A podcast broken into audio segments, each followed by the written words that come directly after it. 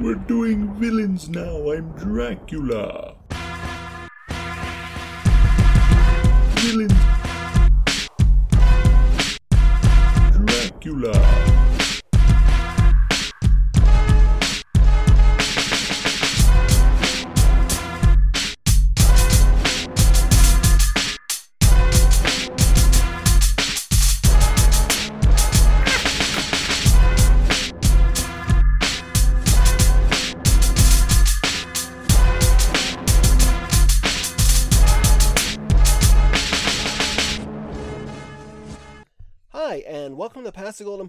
An MTV Movie Awards podcast where we look at the various films nominated for MTV Movie Awards and in various categories and try and figure out who really should have won. I'm Kenny Sage, a foremost movie expert, And I'm Ben Grigg, a foremost villainy expert. and joining us today, um, returning for her second time, yeah, an expert on, yeah, finishing essays with us and a day to go, but also a Tumblr expert, uh, Evie Stark is with us. Hey, Hello. Evie, how's it going? Hi. I'm doing well. How are you? Yeah, I'm d- I'm doing all right. All right. So, so Evie, um, you were last with us for our Fifty Shades of Grey Pitch Perfect two episode. Um, back in the kissing thing. This is your first appearance on our kind of best villains, which means have a fun new question to ask. Uh, just starting off hot. What is your experience with villainy in movies or otherwise? Um, well, you know, as a kid, obviously villains are often very scary. and I was an extremely anxious child. Um, to the point where I think on my tenth birthday, then we went to go see Cloudy with a Chance of Meatballs and Astro Boy, neither of which has really like scary villains, but I was absolutely terrified and couldn't sleep for a week after watching those movies. Um, so in general, I was not a fan of villains. I would say before the age of like fourteen, maybe thirteen, because I was too scared of them. Does Um, Cloudy and a chance with a chance of meatballs have a villain? I thought it was just like the machine. I mean, it's the machine, I guess, and then it just becomes falling food, which was what was truly scary. Um, And the mayor is kind of like a he's like not a great guy. yeah, and I mean, in Astro Boy, I mean, neither of those had villains that scared me. They just had like conceptual nightmares of giant food falling from the sky and The scariest the- villain is the overconsumption. destruction of capitalism, I suppose. Overproducing. Yeah. Um, but yeah, I mean, then I think you know eventually, um, and, you know, I got on Tumblr, and that kind of um villain pilled me, so to speak. Because you realized they were hot. Yeah. exactly, exactly. Um, you know, and now I write Bellatrix Lestrange fan fiction. So what can we say? Actively? Or. I will neither confirm nor deny. you ne- you never really stop. yes, exactly.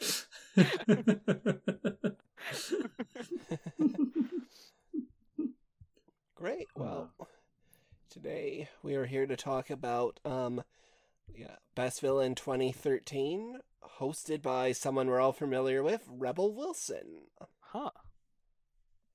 This must have been like pretty close to around the time of the first Pitch Perfect, or Well, pit- maybe the she was just coasting on her bridesmaid's appearance. she was nominated for breakthrough performance. She won for breakthrough performance this year. Oh wow. yeah, this yeah this would be the pitch, Pitch perfect, Perfect. year. Okay. Oh and was also nominated for best female performance. wow. Yeah. Yeah. So she pulled an Anne Hathaway, winning the year she was hosting. Um. Wow, I had not, I forgot that that was true. Oh wow! This is the same year that Anne Hathaway wins Best Actress at the Oscars, oh Wow. and then is makes the like fatal like character flaw of being excited that she won. I mean, yeah, uh, we truly hate women who get very excited when they win at awards shows. See also Taylor Swift around at the same time. Yeah. oh man. That weird period where everyone's like, eh, Anne Hathaway, we don't really like her, and then she just disappeared for several years and came back, and we're like, oh right, yeah, we do like her. Like, Um, Yeah. um, oh yes, this was held April fourteenth, which is early for the like MTV Movie Awards. Um, Yeah. Avengers won Movie of the Year. Makes sense. I mean, it, it- like in the Times, like per Man of the Year way, it truly was the movie of the year. Oh yeah, you know Yeah. I I even forgave them uh, for stealing my idea of putting all the superheroes in the same movie. Um, I was so upset. I got the idea while playing Marvel Ultimate Alliance for the PS2, uh, a game. where the, a bunch of superheroes come together. I was like, they should make a movie of this. And then I'm flabbergasted when I walk in and I see a poster on the coming soon uh, walk at my local theater, and I'm like, they stole that from me. That was my idea. I mean, you're you're right. Yeah. They should have given you royalties. they at least put me somewhere in the credits. Give me my own title card. Put me put like a random footage of me in the logo when it spins around. Uh, that's all I. what That's, is that so much to ask? Yeah, Yeah. exactly. You know. Oh man. Based oh, that's on so. concept by. Yeah, exactly. Man, I I haven't clocked. I haven't really clocked it, but I realized they actually did take away the little coming soon walk into like my local theater. There's nothing on that wall anymore. It's really sad. I I miss that. Wow. Yeah, I don't I don't know why. I don't know like if it just looked ugly or something, but I liked it. I like because there was only room for four, but it was nice to see what was coming up if I recognized it. Oh yeah, I guess I'm like I never saw a coming soon walk when I went to your local theater. Yeah, I guess the only posters are for like what movies are playing, so you can go, oh, that was Tom Hanks in Elvis. exactly. That's why they're there for. Right. I did the same thing for um, Jamie Lee Curtis in um, Everything Everywhere All at Once. I did not realize it was her until after I got out of the theater and saw the poster. Yeah. This was when Ben and I saw Yeah. Elvis. He went in going, "All right, it's Tom Hanks." Then convinced himself it wasn't Tom Hanks. And then Yeah. the next day we saw a Lightyear, and I was coming out of the bathroom, and he was walking back. He's like, "Did you know that was Tom Hanks?" I'm like, "Yes." Yeah, I'd, I, yeah, I'd seen the trailer with her name in it and then forgotten, and then was like spent the whole Yeah. movie going, "That can't be Jamie Lee Curtis." So very Yeah, similar, very similar Exactly. experience. exactly. that was Looks my exactly thing. I'm like like, Jamie Lee Curtis, but there's no way that's Jamie Lee Curtis. it's it's a testament to their performances. Yeah, Uh, exactly. Yeah. So the Avengers won three awards this year, along with Silver Linings Playbook. Um, Pitch Perfect won two. Yeah. They also won Best Fight. Was the other Avengers one? Hmm. I mean, I suppose. I guess the battle in New York. Just like that. Yeah. I, that feels, yeah, it feels like. Can you? Call it says all of them fight? versus Tom Hiddleston. I'm like, It's just like a supercut of all the scenes where they like individually fight. yeah, I guess it is just like yeah, it's Yeah. just like everybody taking their shot. I guess. yeah, I don't know. I, I mean, I get it, but also I don't. I don't know that. Like, I don't know that it fits the category. Like, they need to be more specific. I feel like. Yeah, I think so. I think it's one of those things where it's like, it's kind of just the Avengers, and it's like, we're gonna put it in here, you know. Yeah. Um, oh, Best Fight has basically all the best villain nominees, and then also Ted. which we've also already covered. 2013 best fight run through is going to be just a lot of uh see if any of our opinions have evolved. Yeah. yeah, and Ted's now the only one of those movies I haven't seen. Um, I'll have to Oh wow, I have to watch it at some point. you didn't watch Ted last Funny November? Just- no, I I didn't. So, oh, oh yeah, Best Kiss that year was presented by Steve Carell and Amanda Seyfried. Huh? Were they have they s- starred in a movie together? They must have. They Or feel like, someone who starred in a movie together, but I don't. It feels know. like it's the stars of Ted and I don't know, Incredible Burt Wonderstone. Like, sure. what do you have going on that year? and then Best Villain was presented by. Sorry, I just had to pull off her Wikipedia page, or I'm gonna get it wrong. Um, but Chloe Grace Moretz and Quvenzhané Wallis. Just Uh, there's a video what is it that he of Jamie Foxx singing her name to some a tune of some song. Um, like I can't remember to like get people to like pronounce it correctly. Um, that was kind of viral ish at the time when you know um Yeah. whatever Annie the version of Annie that they were in together Yeah. came out. She should have done it on Saturday Night Live, which was how I learned to pronounce Saoirse Ronan's name. Yeah, fair enough. Well, her Saoirse's opening monologue is about her name. Yeah. Yes. I- I like think of that song and then Beck Bennett going on just going, Well, my name's hard too. It's like it's back with a B. Just I I am of the opinion, and uh, my girlfriend, who's also like becoming a teacher, despises his opinion. But I I believe in phonetical spellings of anything all the time. Um, I think if you can sound it out and you get it, I think it's fine. Yeah, I think you if you like you can figure out like I think her name is phonetic. It's just that people don't Yeah, not yeah, not the all names are phonetic. Yeah, Yeah. exactly. It's one of those things where like if I pronounce this phonetically, is it going to be wrong?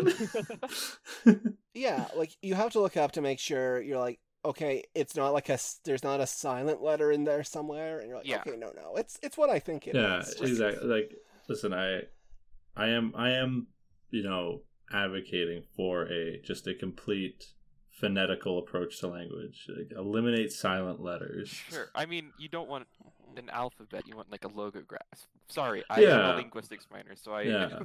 I, I don't even want an alphabet. I want this. Yeah, I want this just a box that makes the grunts and groans that you, you know to associate. just like all audible, Sure. um, or at least uh, or at least spelt how it sounds. Yeah, I mean it's like um, Hanja, like the Korean, like not alphabet. It's a logograph, but like it's like literally every character is one pronounced one singular way, and that is the way that that character is Ah. pronounced. I like that. I honestly that if I, I feel like there's another solution to the problem I have of not being able to say names right, or words even. Yeah, Yeah. I mean you could yeah. So just you know, Yeah.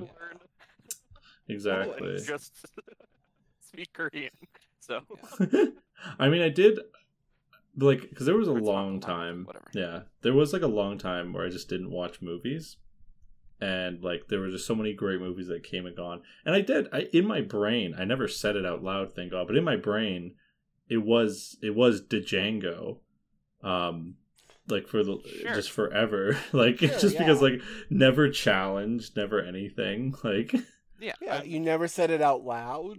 yeah, I I know. Yeah, I mean, as a kid especially, I would do that all the time with words, where I would just pronounce it the way that it was written, like demonstrate. Uh, what is it? Demonstrable, I think was a word that demonstrable. Um, or yeah. Was it? It's like demonstrable or something. yeah. Well, there's Yeah. yeah, demonstrable. Like demonstrable means that, but for some reason, there's also a separate word that sounds very similar, but is not the same. Both of you are pretty young, so you've always kind of grown up in a world where how to say Hermione was like pretty common Sure. knowledge. But before that first movie came out, like Well, that's why like- um, um, Krum like mispronounces it in the book because she was trying to get people to pronounce it correctly. oh Yeah, yeah, yeah. But I just remember, I think I used to say oh her, like Hermione or like just sure, yeah. And then the audiobooks famously, the before the first movie came out, pronounced it Voldemort, like it French for death. Um, and then the movies came out and established it as Voldemort. And then uh, whatever it is, I think it's after the fourth book, um, the pronunciation changes. That's a horrible way to pronounce Hermione. Certainly, it makes things very complicated. It's so confusing. Um. Anyways, my main thing with this best villain like presenter list is obviously Chloe Grace Moretz is out there because like Kick Ass Two or whatever. But like, what is but what is Quvenzhané like promoting? Like Annie's a year off. Was this for Twelve Years a Slave? Like, I get well, huh? That's true. I Just- don't know. or may- maybe it was still off of her like success with Beast of the Southern Wild, Wild the previous year. But Yeah, I don't know. Yeah. I, oh man. I had not Yeah. considered. Yeah, I'm like, hmm. I wonder if it was just like maybe it was just like oh wouldn't it be fun if like the younger kids did best villain or something? yeah, Maybe. I mean that's like kind your of youngest up and coming stars. Like, Yeah, it'd just be funny that they're doing like the villains. yeah, like Yeah. obviously the best villain presentations were not as well preserved as some of the best Kiss ones. Um, Sure. hmm yeah. More of an afterthought. Yeah. Meanwhile, Ben, best Latino actor, carried on for a third year. So Oh my gosh! But watch this. well, Maybe I wonder What? if it's been there the whole time and we just haven't Wait, noticed. that's what's going on? Um. Oh yeah. So we established like because we always look for these categories and go, what'd be a good one-off to do? And like, there was one a couple years back for like best Latino actor where we're like, oh wow, yeah, this would be fun. And then, yeah, this would be a fun like one- one-off to do at some point maybe. And then last year we discovered it carried on again. So if we did it. That would be how the only reason I would ever watch Pirates of the Caribbean 4 because Penelope Cruz got nominated. Yeah. But yeah, and now it's carried on a third year with Javier Bardem uh winning for Skyfall. wow. Well, it would. huh. Penelope There is- Cruz's husband. Yeah. Ooh. I don't think I actually knew that. Huh. Yeah. Wow. Uh, And- this is Future Pirates villain. Oh, is he the villain in 5? He is. He is. Is it? I don't remember. I don't remember his. I Is he haven't seen five. Blackbeard? No, Blackbeard's in four because Blackbeard is Okay. Penelope Cruz's dad, right? Or am Confusing that? I again, I love the first three pirates. I've never had any desire to. Well, I have been tempted to watch the like last two because I'm like, I watched the first three. How bad can it be? And then everyone just tells me it's bad. So it's. I liked the fourth one when I saw it, but I have gone back and I don't think it's good. Yeah, it. it he's not. He is an original character named Armando Salazar. Okay, Yeah, and he famously like has black bile spitting out of his mouth. Um, huh? Oh. only famously because it, they parodied it, it parodied it in a Funhaus uh, Let's Play video uh, that I've watched many times. Yeah. So I'll say before we go on, I do see one potential one-off. Summer's biggest team, bad blank or a asterisk asterisk, which Chloe Grace Moretz won for Kick-Ass 2 over Logan Lerman, Lily Collins, and Jaden Smith. Wow, that's a Uh-huh. wow.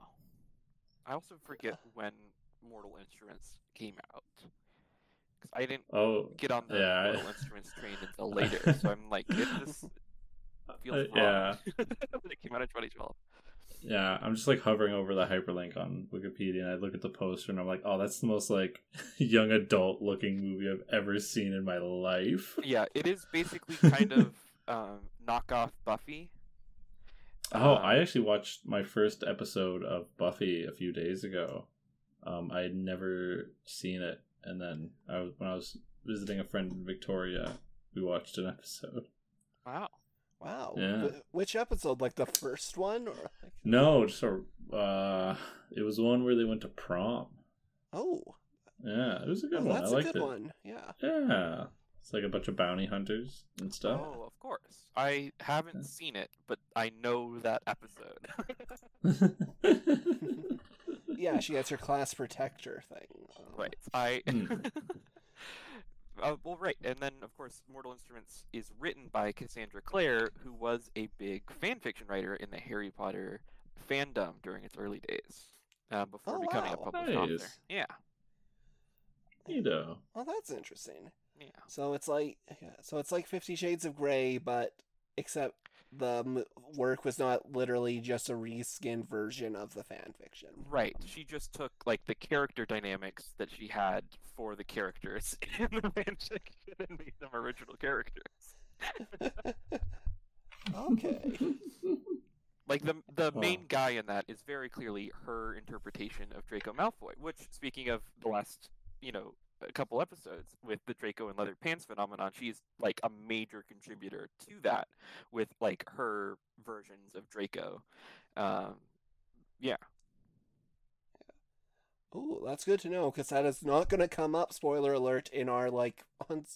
oh, I guess no, I guess that episode is out already. But yes, yeah, yes. where I'm just like, what's more to say about this? Uh, yes, I yeah, and I think that okay. that I mean, if you want to start getting into the movies, I think that also really connects with Tom Hiddleston in the Avengers. Yeah, yeah.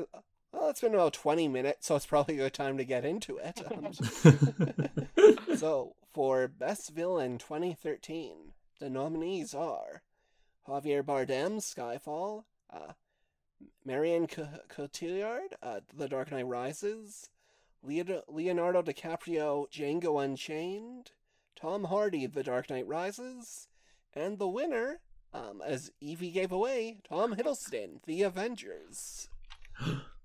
no way. Yeah. this has been I so I just realized that this is I I also watched Inception in film class earlier today, um, which stars three of the nominees.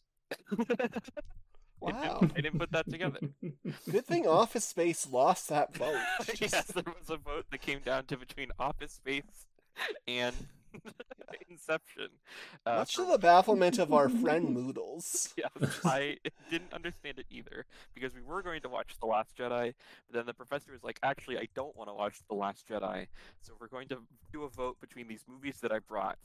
Um, and several other movies uh, lost. Gloria, uh, John Cassavetes movie, and Donnie Darko among them. And the final two were said Office Space and Inception. and the vote was tied between the two of them, and so uh, she had to flip They a coin. flipped a coin. it's really funny. Um, Yes, I don't think the class Yeah. will be that chaotic going forward, uh, but I am interested to see. yeah. Meanwhile, in my film class, our professor today showed us the same clip from Fight Club where Brad Pitt gives him a chemical burn like three times. Just going through different parts of the scene. Yeah, it was. Well, maybe it was like just twice, but yeah, because it was like as an example of narration and how like the narration gets like pushed away. So once he explained, he's like, "See, we'll go back and show it again." It's like, okay. Anyways. Yeah. Yeah. So the Avengers. Uh, this is the second and last movie I got to see in a pure midnight release. Last because they stopped doing actual midnight releases. Um, following another movie which we'll talk about a bit later. but and uh, oh, an, oh, sure. yeah, after kind of yeah a tragic incident there, but this was a film I saw it at midnight. I remember it well. I tried to organize a thing with my f- friends where basically I I, reached out to my one friend and friend is like, "Yeah, I'm in." And then there were two others I had to reach out to who kind of both went to school together at the time. And I reached out to one one and he's like, "Oh, actually w- me and like Riley, like our four friend, are going on a class trip to Vietnam, and we're leaving that day, so we're not gonna be able to make the midnight showing." And I'm like, "Oh, okay." So I just did not bring it up to like our fourth friend, but what uh, we later discovered is when I said, "Oh yeah, the midnight showing," uh, the friend I had talked to was thinking it was like midnight, like mi- Saturday at midnight, and not like Friday at midnight and they would have been able to make it and our four friend just held it this against him for years like oh man. You pulled a real uh you pulled a real Newman uh booking the room for on the on the Millennium New Year.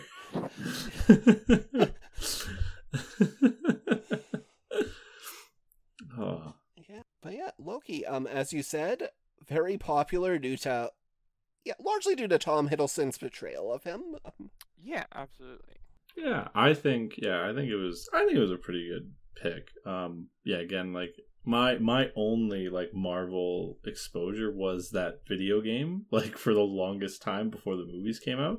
And then just like I feel like I had like a bunch of random comics that like I'm pretty sure there was like an uncle or a grandpa that was like here have this big like box full of random ones. Um, I feel like almost none of them were like superheroes that anybody knows, except for like one Ghost Rider one. But even that was like, at the time, it was like, oh, okay. Yeah. Yeah. Like you're. Yeah, I like was a big fan of the Ultimate um, Marvel comics, Ultimate Spider-Man, Ultimate X-Men, um, especially before um, this. That was the main comics that I had read, which is probably inappropriate, seeing as I was I was like twelve, uh, and some crazy stuff happens in those. um, but like, I, and I read like Civil War, and then the first MCU movie that I remember seeing um, was on my friend's mom's BlackBerry. She had a pirated copy with hard coded, um, I don't, I think Russian subtitles um, on her BlackBerry. Um, and so I ended up at a park one day watching Iron Man 2 on my friend's mom's BlackBerry. it's very I I don't know how I don't really remember how it ended up in that situation, but that was the first MCU movie I watched, and then eventually so I watched Iron Man one, and then I watched uh, Cap Captain America and Thor in uh like the dollar theater, the second run kind of discount theater near us. oh, nice. Uh, so that when the Avengers came out, I was extremely excited, and I got I went to go see it um, in theaters with um, he was then my aunt's fiance. He's now my uncle because they got married later that year. I, wow, it's crazy. Um, uh, yeah, and I saw it in IMAX. It's also the first movie I saw in IMAX. Great. I I mean I really enjoyed the movie. It's been like a few years since I've seen uh, the Avengers before. It was as good as I remembered, which I was not expecting it to be. Yeah, The Avengers is one of those films, and that uh, I remember I had been pretty into like the MCU kind of going on, but it was after sort of the thousands where, like, basically it's just a bunch of random superhero movies, and the ideas that they were connected was kind of revolutionary. So it was really a thing where I remember when the Avengers was coming out, everyone's like, "Wow, are they actually gonna pull this off, bringing together the characters of like five, four or five different movies like together? I don't know, but Yeah, yeah, and it works. Surprisingly. it works really well. Uh, I was like rewatching this, and it's funny because like the, the MCU is something where e- even among like I think normal people, I think in recent years it's kind of getting to a shine where it's like, okay, is this a little too much? Are they biting off more than they can chew? Is it is it all too samey? And this is kind of the last film I think before MCU formula really starts to set in. Oh, it's also very like it also, and I, I think it's kind of related at least, is that this is the last MCU movie with a Paramount logo on it. Oh yeah, yeah. Because Ben previously Paramount still like had distribution rights to Marvel movies up to this point, and then after this is kind of the the the formal launch of Marvel Studios as a full subsidiary subsidiary within Disney. Um, Yeah, because they bought them in 2008 or nine, I think, in 2009, But I but think they it was. still have. I think it was. Yeah, it was nine. Okay. yeah. It was two thousand nine. Okay. I saw the Disney Studios logo at the end of the Avengers. And I was like, "Oh, was this? When did that happen?" I thought that happened like, well, like at least partway into it. But no, that happened pretty early on. Yeah. it was 2009. Like Marvel Studios, like Kevin Feige, like it, it already existed, but yeah, it wasn't kind of the entity it became yet. Yeah, this is a film where I think you can see kind of the traces of the Marvel formula in it, and like the witty banter and all the dialogue. But then there's also all this other stuff, and you're like, oh, why couldn't they have copied some of the other stuff when like and I feel like I mean other people have talked about this is that there is like civilians, like individual civilians that they rescue, and that's something that just doesn't happen in MCU movies. Basically, after this, yeah, like notably. yeah, uh, notably a big thing because there it was this movie and then Man of Steel the next year where everyone's like, "Wow, what's all with all these battles in populated cities?" So Avengers: Age of Ultron's big idea is, okay, it's the whole thing is they have to evacuate the city. They're gonna like go protect this city, which then gets dropped into like the ground. Um, but or or whatever. And then Yeah. after that, they're all like, okay, and now we all fight in warehouses or in mystic realms, and yeah, or on flying, or on ships. yeah, Uh, or it's like flying ships, alien and there's and there's minimal like kind of damage to like infrastructure and stuff that people are actually using. Um, Kenny wants to see more buildings blow up. Is what. I... he wants to- more buildings, like I mean, it puts stakes. I feel like like that creates more stakes. If there's people around that they're trying to rescue, and not just like abstractly trying to defeat this person in this CGI, you know, um, blob Yeah. space. I love Avengers Endgame. I think it does such a great job, like balancing over 20 movies and doing what Avengers does on a larger scale. And it sucks so much that, like, the finale of Avengers Endgame is, and now they fight at this gray compound away from everyone. Like, Yeah, yeah. It definitely it, like it doesn't it doesn't it wouldn't even have to be Earth. Like it doesn't really look like a real place anymore. Yeah, it's it's a big zone. Yeah. Like, it's just it is yeah, it is a a fight here zone. Yes, it is in a, a giant like gray arena. Yeah. yeah. I'll say it also is wild how much of this movie is just them hanging out on, like, the helicarrier. yeah, it's great. Um, I Yeah. I just like them being friends or becoming friends. Oh yeah. Oh, I Yeah. like. Yeah, I do. I forgot how much of this movie there is just that like, that like building distrust and like very like, nobody knows like why they're there or what's happening. Yes, that the Um, scene in the lab where they all the tension Yeah. rise is fantastically done. Yeah, and like Yeah. yeah, I I very much like it was a very much more a simpler time in the MCU. I like the stuff that it's like going to do, and like I don't know, it's it's one of those things where like I feel like Marvel movies they're probably gonna. I feel like there's still got a couple more great ones before they're all done. Like, ooh, You're holding out hope for Ant Man and the Wasp Quantum I I really am. Um, what you said though has really stuck with me that it like very much isn't an Ant Man movie. Um, but it, I also like I don't know. I feel like the like the original Ant Man is like very like low stakes, and then the second one kind of it's like very similar ish, but there's like going really tiny small into the quantum realm, and then also the girl who has phasing disease. Um, yeah. yeah, which like that I think that was cool. I think it looked cool. I think like I think the MCU does have a real problem with not making things look cool sometimes. Um Yeah. but I like I like the I can't remember what her name was, but like the suit was neat, which was like I liked it and like the uh the effect. Um but yeah, like Oh. like I get the temptation of okay, we've spent two fi- films like talking about this quantum realm. Now we can do a whole quantum realm thing, but then it just seems weird to go. And now here's how we introduce our next big bad, like Jonathan Majors, Kang, which I love Jonathan Majors. I was watching um the film Devotion the other day, which is like this Korean War film, which does not have much of a story at all. It's like, hey, look at these two pilots who were like friends during the Korean War, and then one of them like crashed in North Korea, and the other one like crashed his own plane in a failed attempt to save his life. Um, spoilers for real history. But like Jonathan Majors, like I was just charis- catching up.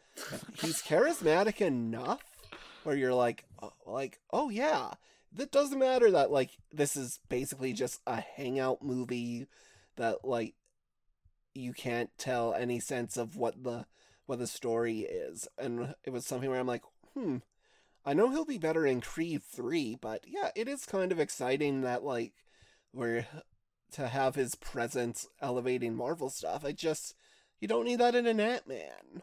No, I was just gonna say, I, it feels like this is condolences for not getting to make the Fantastic Four movie. yeah, it's it seems like that similar concept of here's like crazy new worlds and four characters. Like Yeah.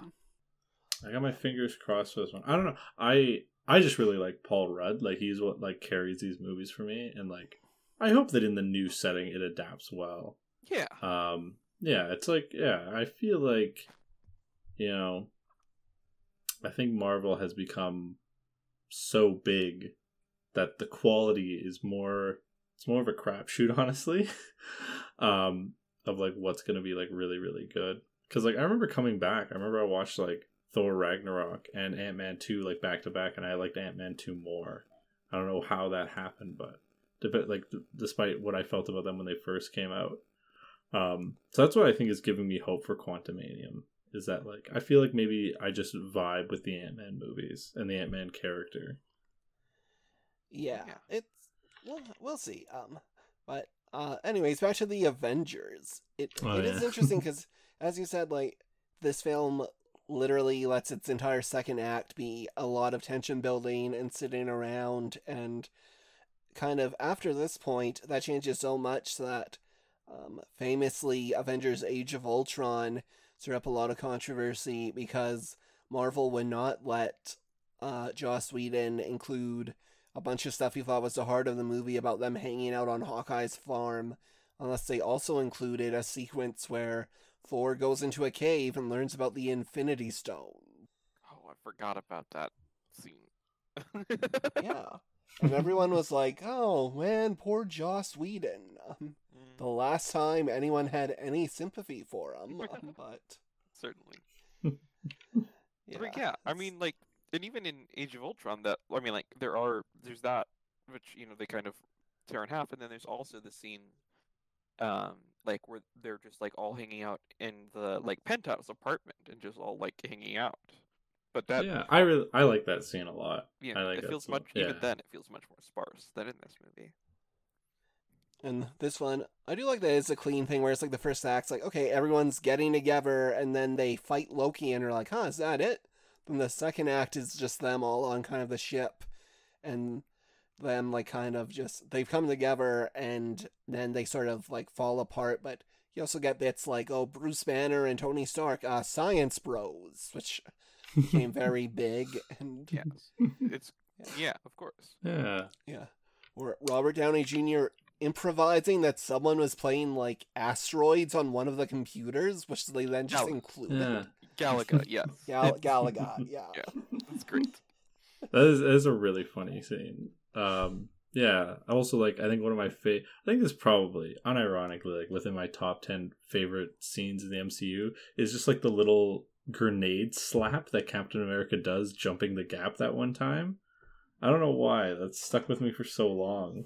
When him and Iron Man are trying to fix one of the propellers, it's just like a moment where he like, jumps across the gap and he just slaps a grenade down. It's great. It's it's really it's wonderful. It's, I yeah, I know exactly what you mean. It's fun. Yeah. Yeah. Oh man. Um, this is the film that kind of figures out Black Widow. Um, after Iron Man two, where it's like, what is this character doing? Where something that maybe Joss Whedon got a bit too much credit for, where they're like, oh, he did the Buffy thing again, but I think like this is maybe Scarlett Johansson's best performance as the character. Um, yeah, I mean, I think it's. I mean, I I want to say it's the movie where she's given the most to do, which sounds yeah. crazy because there is a movie where she called is Black Widow. yes, uh, which I I enjoyed Black Widow even, but oh man, she... I I did not. I it's mainly because Oh, sorry, go on. I didn't mean to interrupt. Oh, no. You don't like that Nirvana song? I honestly didn't like the opening. I was like, I like. Here's the thing. I think there are things that I would have liked about the movie if it made different decisions. I, which like I feel like, but I exactly. Well, no, I feel like there are things about like the opening and everything that like I would have retroactively liked if the movie had gone a different way. But I feel like because the movie was the way it was, I retroactively didn't like it. Um, sure. My small my small Black Widow rant is that like I I adore I love like found families and like this the story just felt like a very flubbed like didn't commit hard enough to like the found family and like I think it's I think it's so well exemplified in like the post credit scene where it's um it's like Black Widow's like sister type character. Yeah, yeah. Julia Louis Dreyfus. It, I was here's I don't know who that other person was. I just this that was it was literally like the Marvel meme of like the the post credit scene is it's oh my gosh McClunky and then it cuts to black. Like that's what that felt like for me. Well, you Um, should have watched Captain America or The Falcon and the Winter Soldier. I'm getting there. I still have one episode of Loki left. I got to finish up that one. I've Um, only watched Loki- WandaVision, and I don't think that I will watch any other Marvel shows. You would like Miss Marvel, I think. yes, I would, but I would have to watch Miss Marvel, and I also would absolutely like Hawkeye, but I'd have to watch Hawkeye. Yeah. Yeah. but um I just mean like the scene like at her gravestone would have been like such a perfect scene for like the mom and the dad to like meet her and like them to have just like a sweet moment that didn't need to set up anything that could have just been this nice moment and i feel like that would have even been enough for me to look on the movie more favorably i just i don't know i want i liked i liked the family for what like when they were doing like funny hijinks just the movie was not enough of that And truly, you Um, don't even need that post credit scene for her appearance in Hawkeye to work. Like they don't even really reference it. It's just her going, "Oh, you're another target, but I'm also mad at you because I know you killed Natasha," and then it becomes a Yeah. whole thing. But or like or double dip like have what i want and then have her show up after i don't know like i just it just felt super weird that yeah, it's like mid-credit scene is them Yeah. and then post-credit scene they're still at the grave, and then she shows up. yeah exactly like they could that would that would have been perfect it's just like it's i just i don't I get, ex- I know what you mean. Yeah, yeah i don't like the like the the grave site of this character that like you know what was like one of like the one of like the main six you know the original like Yeah. six is just spent on just another like here we're gonna set up a bunch of stuff scene it just felt like eh Also, That's my my, dad did not watch uh, Infinity War or Endgame, but he watched Black Widow, and then after he's like, "What was that credit stuff? She died." that's Really? so funny yeah. Why is this? Yeah, I mean, at that point, you That gotta was- be like, why is this set in yeah. 2014? Yeah. It seems very That was- arbitrary. That was like Yeah. when our friend mac had not seen infinity war but we went to go see ant-man, Ant-Man and the Wasp. Wasp. and in the post credits scene he's like what happened Yeah. Everyone's gone. oh my god Yeah, we did. I my mom and my um stepdad watched through all of the MCU, and they watched them in chronological order. Um, so they watched um uh Captain Marvel first, uh, which really confused my mom. wouldn't it be wait wouldn't it be Sorry, captain second, america Yes, they watched Captain America. Yeah. First, Oh, and yeah, I then- was about to- yeah, then Captain Marvel. You're right. You're right. i'm yeah. not sure i don't remember when world war ii happened but i think it was sometime before blockbuster 1998, 99, sometime in there. sometime around there When was Inglorious Bastard set? Didn't Hitler die in a movie theater? mm, a blockbuster maybe So yeah, Tom Hiddleston is very good as Wow, we're- Loki. Yeah, absolutely. Yes, he's very good. I Yeah. mean, he's you know, Oh, yeah. he's character defining. Like the comics changed because they like, like they basically de-aged, like they killed Loki and then de-aged Loki into a kid and then had Loki grow back up again to be, make him less of a complete villain to be more like Tom Hiddleston's character. Yeah, it's been. I mean, Journey into Mystery was kind of doing that, but it did introduce. Uh, fa- famously, Journey into Mystery Ben was the story about kind of Kid Loki, who was the reincarnation of Loki after the previous version, who was um, fem- a female Loki, which I believe the character of Sylvie in Loki was based based on basically. But after Ki- but after like she died, then it's Kid Loki kind of going well do I have to be evil? Do I have to be Loki? And then it builds up to this very tragic confusion conclusion where he essentially is forced to like sacrifice himself and then he's still a kid but he's like kind of evil again. But then they do kind of backtrack that so it's more of the okay, here's the anti-hero take and suddenly he is a Tom Hiddleston looking fella like who's older and just yeah, as you said, this is kind of one of those character defining takes where I think Loki, as big as he is in Marvel Comics, um, famously he is kind of the greater villain of the very first issue of the Avengers in the '60s.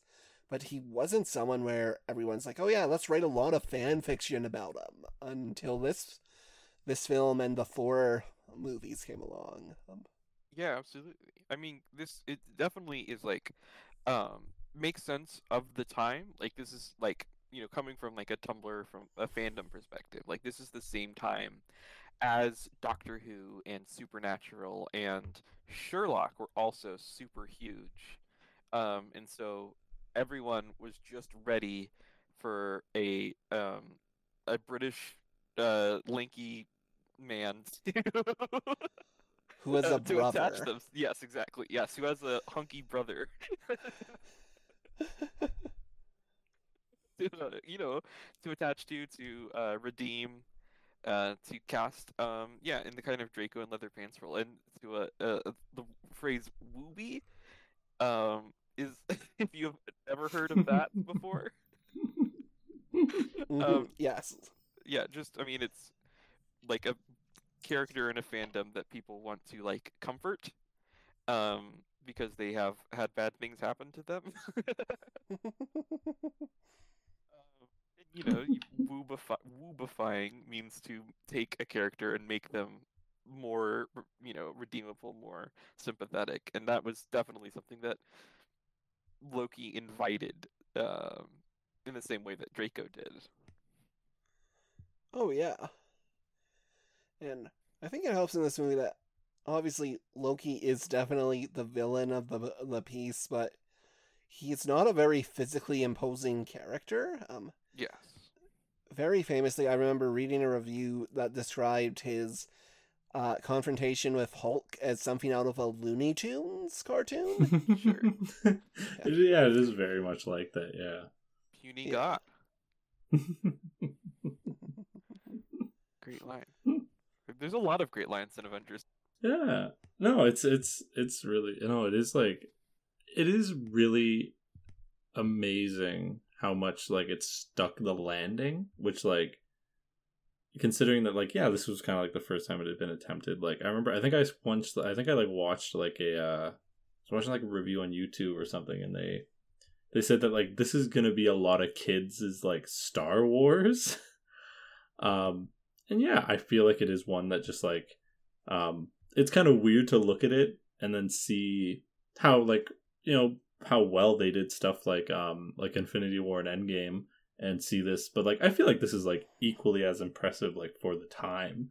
And it's also like something that's like a little quieter and a little nicer and it's just like I feel like it is it's a really good movie. It's got really funny lines. I feel like it's able to kind of have those little cheeky moments without it being uh kind of too overbearing where it feels sometimes but yeah Yeah. just a wonderful wonderful little flick Yeah. And then, yeah, one of the common like critiques of the MCU is always sort of, oh, th- they don't have the iconic scores, they don't have the Spider-Man theme, the Batman theme, and Avengers is always the one where the moment you bring that up, they're like, well, that doesn't count, but Yeah. It it does count. Oh, yeah. so good. Like this, I mean, f- you know, the scene where they're all standing in a circle and it goes around them while the score swells is like iconic for a reason.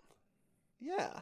yeah And then at the end of the movie, we're introduced to Thanos, a fellow whose whole deal is he wants to court death.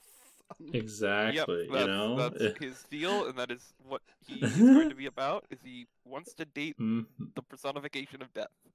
Exactly they You're not gonna complicate this at all, or like try making a weird thing where people go, "Well, isn't he kind of right?"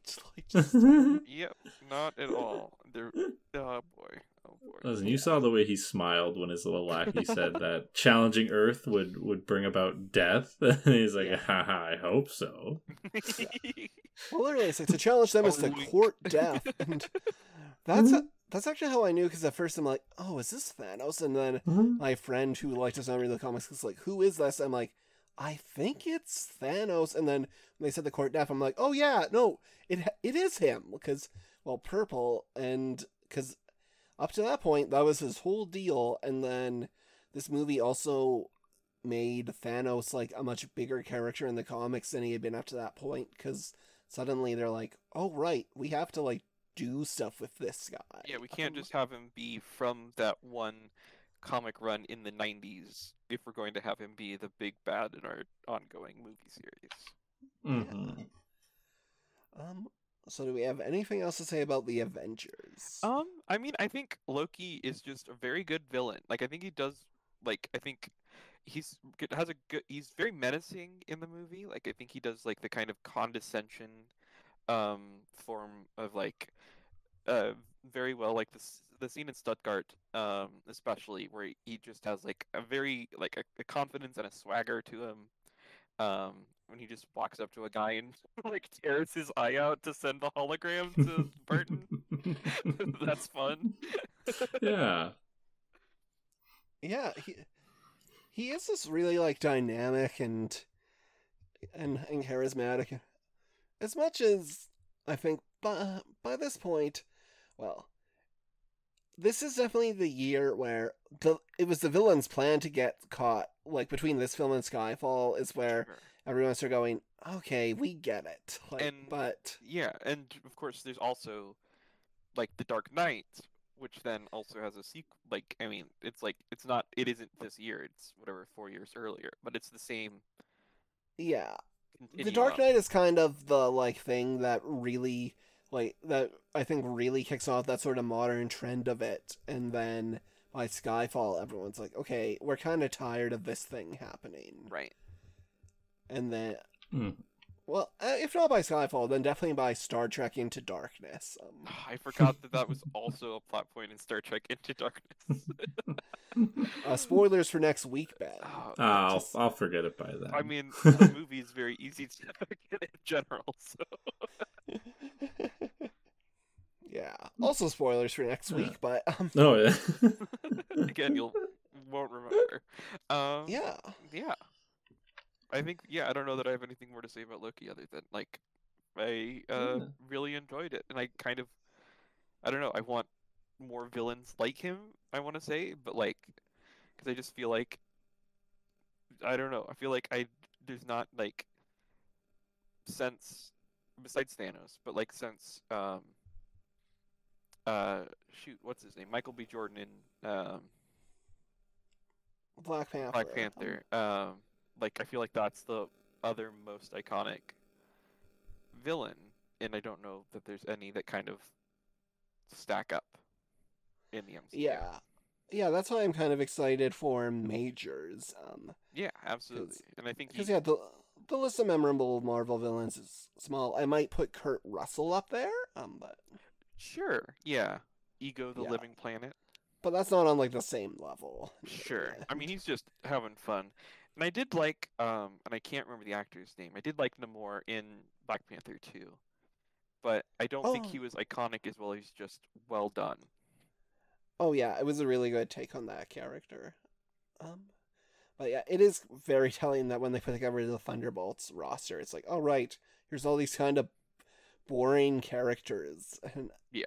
and then ghosts. But I've heard rumors that she's maybe not actually going to wind up being in that one. Um, yeah. Yeah. But with that, we can move on to Skyfall. Um, Oh man, what a what a great opening! I finally uh, can appreciate that Deadpool two parody so much more now. Um, I had not put that together. yeah, but of course. I mean, like, it, yeah, yeah, of course. Yeah. I mean, no, I, all Bond films kind of have like those crazy openings like that, but yeah, Skyfall definitely starts a trend with that that Deadpool 2 is specifically riffing on. Right. Yeah. Yeah. Yeah, no, I I do like man. That is like I, when I was watching it because like yeah, yeah, like you said, Kenny, they all kind of have this like weird. They're kind of they're just neat. They're neat, and I don't. I feel like if I were to watch them all, I feel like there's not like a cold hard template of what you have to do, and like I wonder if like people that are directing these movies ever go like oh god i have to make like the cool opening but like how do i what do i do this time? Like how do i make it weird and interesting? Like what is my motif? Um i wonder if they maybe like i wonder if someone else does it maybe. I wonder if they have like a di- outsourced to like a different person because it's like it's so it's just so weird and just like very very pretty Like, I mean, a- I think more pressure is put on the songs themselves, but the openings, yeah, definitely you see a lot of effort or put put into those. But yeah, so this was a movie. I'll say the thing I I do I enjoy this movie a lot, but it is always really funny to me that the entire point of like Daniel Craig coming in is they're like, okay, we're rebooting Bond. He's less seasoned. He's younger. He's more of a bru- bruiser. Like this is like kind of resetting his adventures. So they do Casino Royale and they do Quantum of Solace, and then S- Skyfall. The whole thing is like Bond, you're an old dinosaur. and then each of the following two movies continues with like, do we even need this old man Bond anymore? Yeah. And it's something where you're like, well, maybe all those other adventures happened, but this one is like still introducing key characters. Like, Yeah. like here's Moneypenny, here's Q. Yeah, Just it's Yeah, I was like, yeah, I was watching this and I was like, because like it feels like this one just has like a lot of like fun nods to like iconic James Bond James Bond stuff, Mhm. and I was like, what happened in the previous two movies? Like, I guess it's just like new stuff and just like just sort of like rebooted fun stuff, and it's like, is there also like a Bond James Bond in just every movie? there's like a the scene where the girl shakes her, his drink and he's like ah I, that's the way i like it um uh, actually in Casino. Royale, I believe it's him like insulting the shaken not stirred martini. Yeah, Like I remember that being a big kind of deal. Just- yes.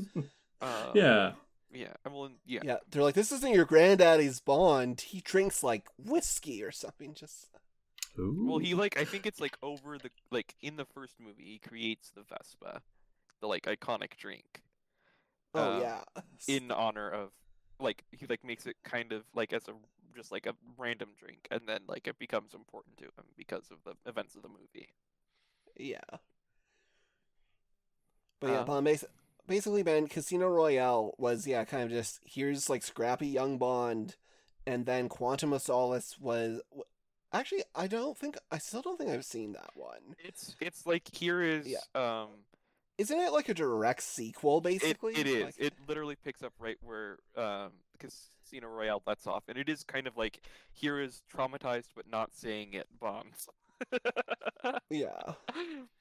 But it's just a very funny approach to just kind of go in. And I guess it makes sense because in the 2010s, it becomes, it becomes the thing of, well, do we even, do we need like spies? Becomes the so- source of a lot of spy fiction where you're like, how do you tell James Bond stories without a Cold War? sure yeah Um, yeah. yeah the answer is hacking. And yeah well and the answer is as um, mission impossible also discovers is people who used to be spies on your side who are now against you. Yeah. yeah. Oh man. Yeah and then yeah like you said this this movie has sort of um it has uh uh javier also like like loki sort of having like the oh i was supposed to get trapped by you moment um also both of them like in like weird like glass uh boxes yeah glass boxes at some point which was funny Yeah. gives you a um, chance to monologue Yeah.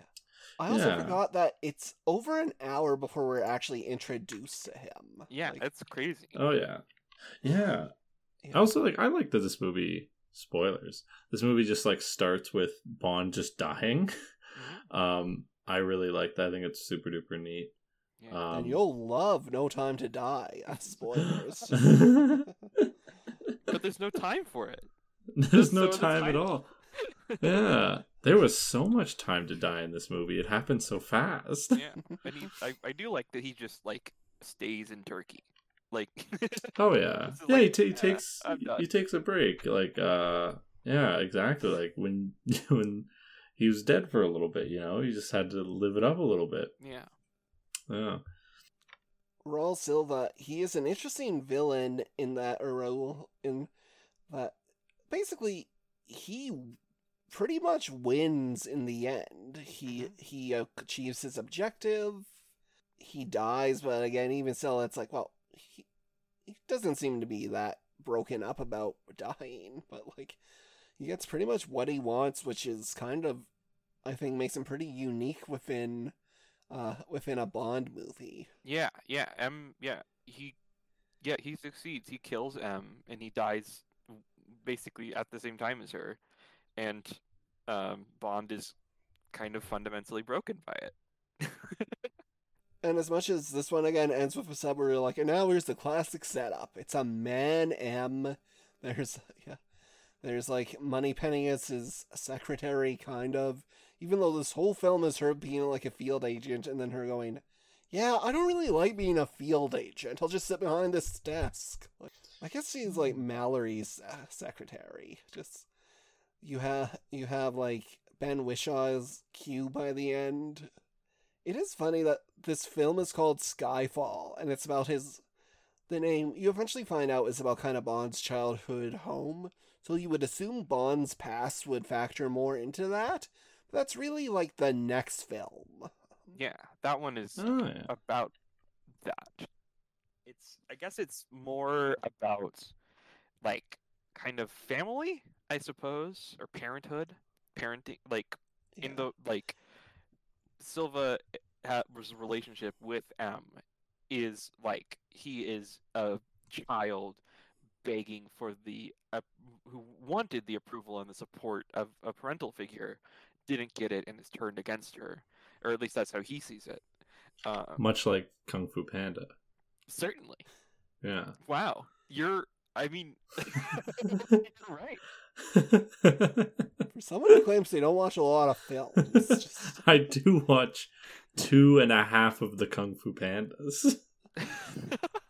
I have not finished the I've third one I've yet. not that wow it would be funny if you hadn't finished the second one. You're like, I just got to see how this turns out. Like, go ahead, and jump to the third one. exactly. I gotta say, I got, I got places to one, be. three and half of two Weird combination. I've seen random one minute clips on YouTube of all of them amounting to two and a half. oh, yeah, no, um, yeah, I think yeah, this is like the villain in this is like very, very neat because it's also like very different from the other um Javier nomination that we got for No Country for Old Men. In that like yeah and this one he's a little more like a little more uh like out. He's like outgoing and stuff and like he's like not he's not like He's more Exact- emotional. yeah exactly. He's not like you know like um like going completely like crazy like anything like that. He's definitely like um but it's very very different from like the subdued very like emotionless um anton. So that was really neat to see. I i don't i haven't seen him in a lot of movies and i'm glad he was in this.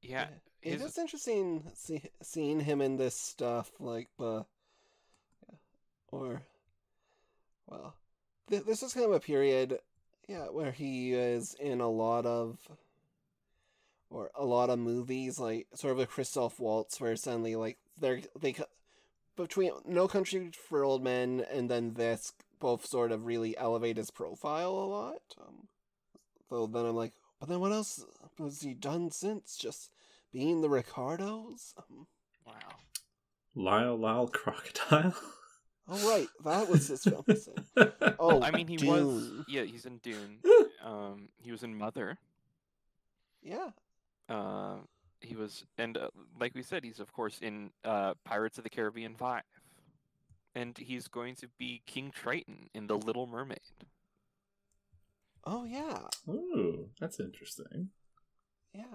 Uh, I have a friend who saw an early cut of that, and I'm trying to remember if he said he was hot.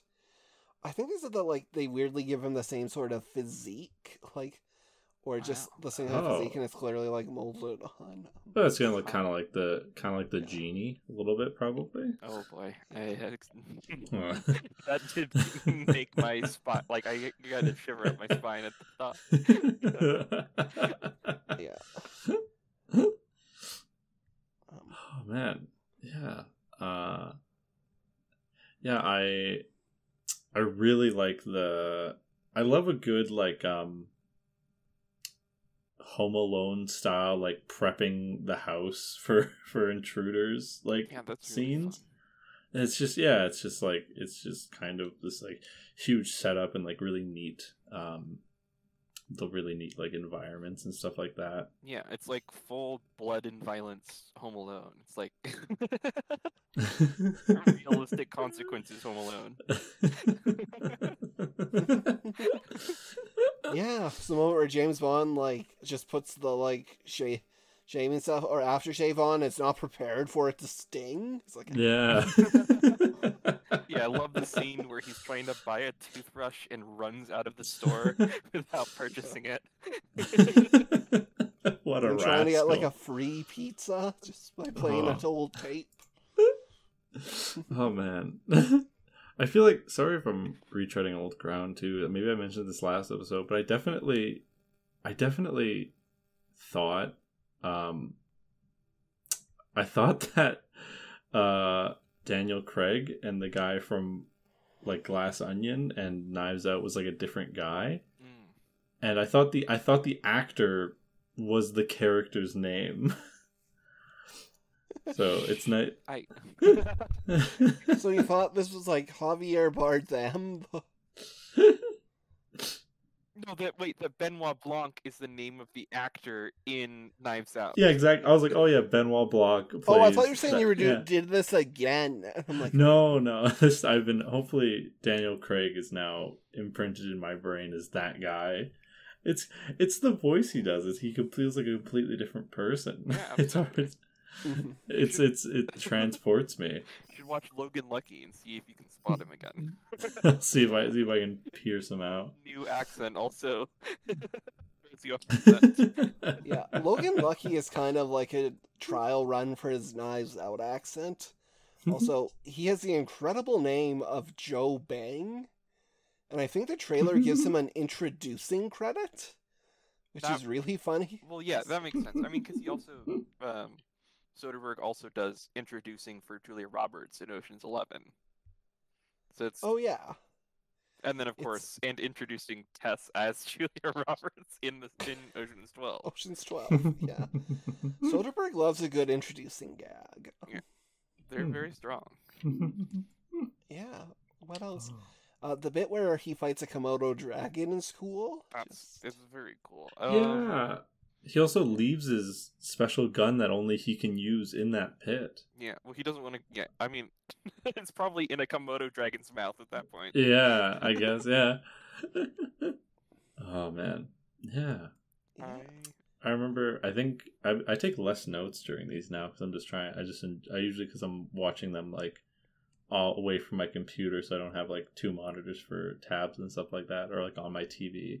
Um, but I think I did take one note during this movie was that like the island that they take him to is like the most like video game ass looking location I've ever seen in my life.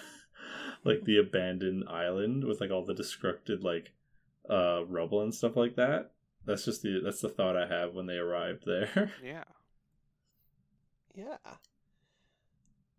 All right. So, do we have anything else to say on Skyfall? Um, I really like his voice. Um, he just goes full, really deep, very like large in his baritone. Uh, Bardem? yeah. yeah, So- Bardem yeah. does in a very intimidating and like intriguing way. Um, Yeah. and also the scene where he takes the like mold out of his mouth, um, and shows how his face melted uh, is that very imprinted imprinted Oh yeah. deeply upon me. Yeah. Yeah. That's that's like a really good visual. Um, hmm Yeah. I'll say also Judi Dench, who had been playing the character M for a long time, uh, is also very great in this movie. Yeah, absolutely.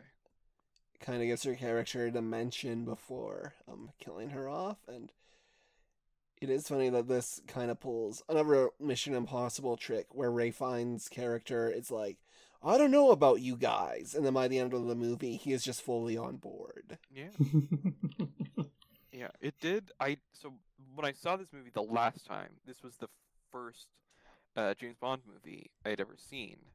Um, so now I've seen the, all of the Brosnan ones and the first uh, few uh, Connery ones.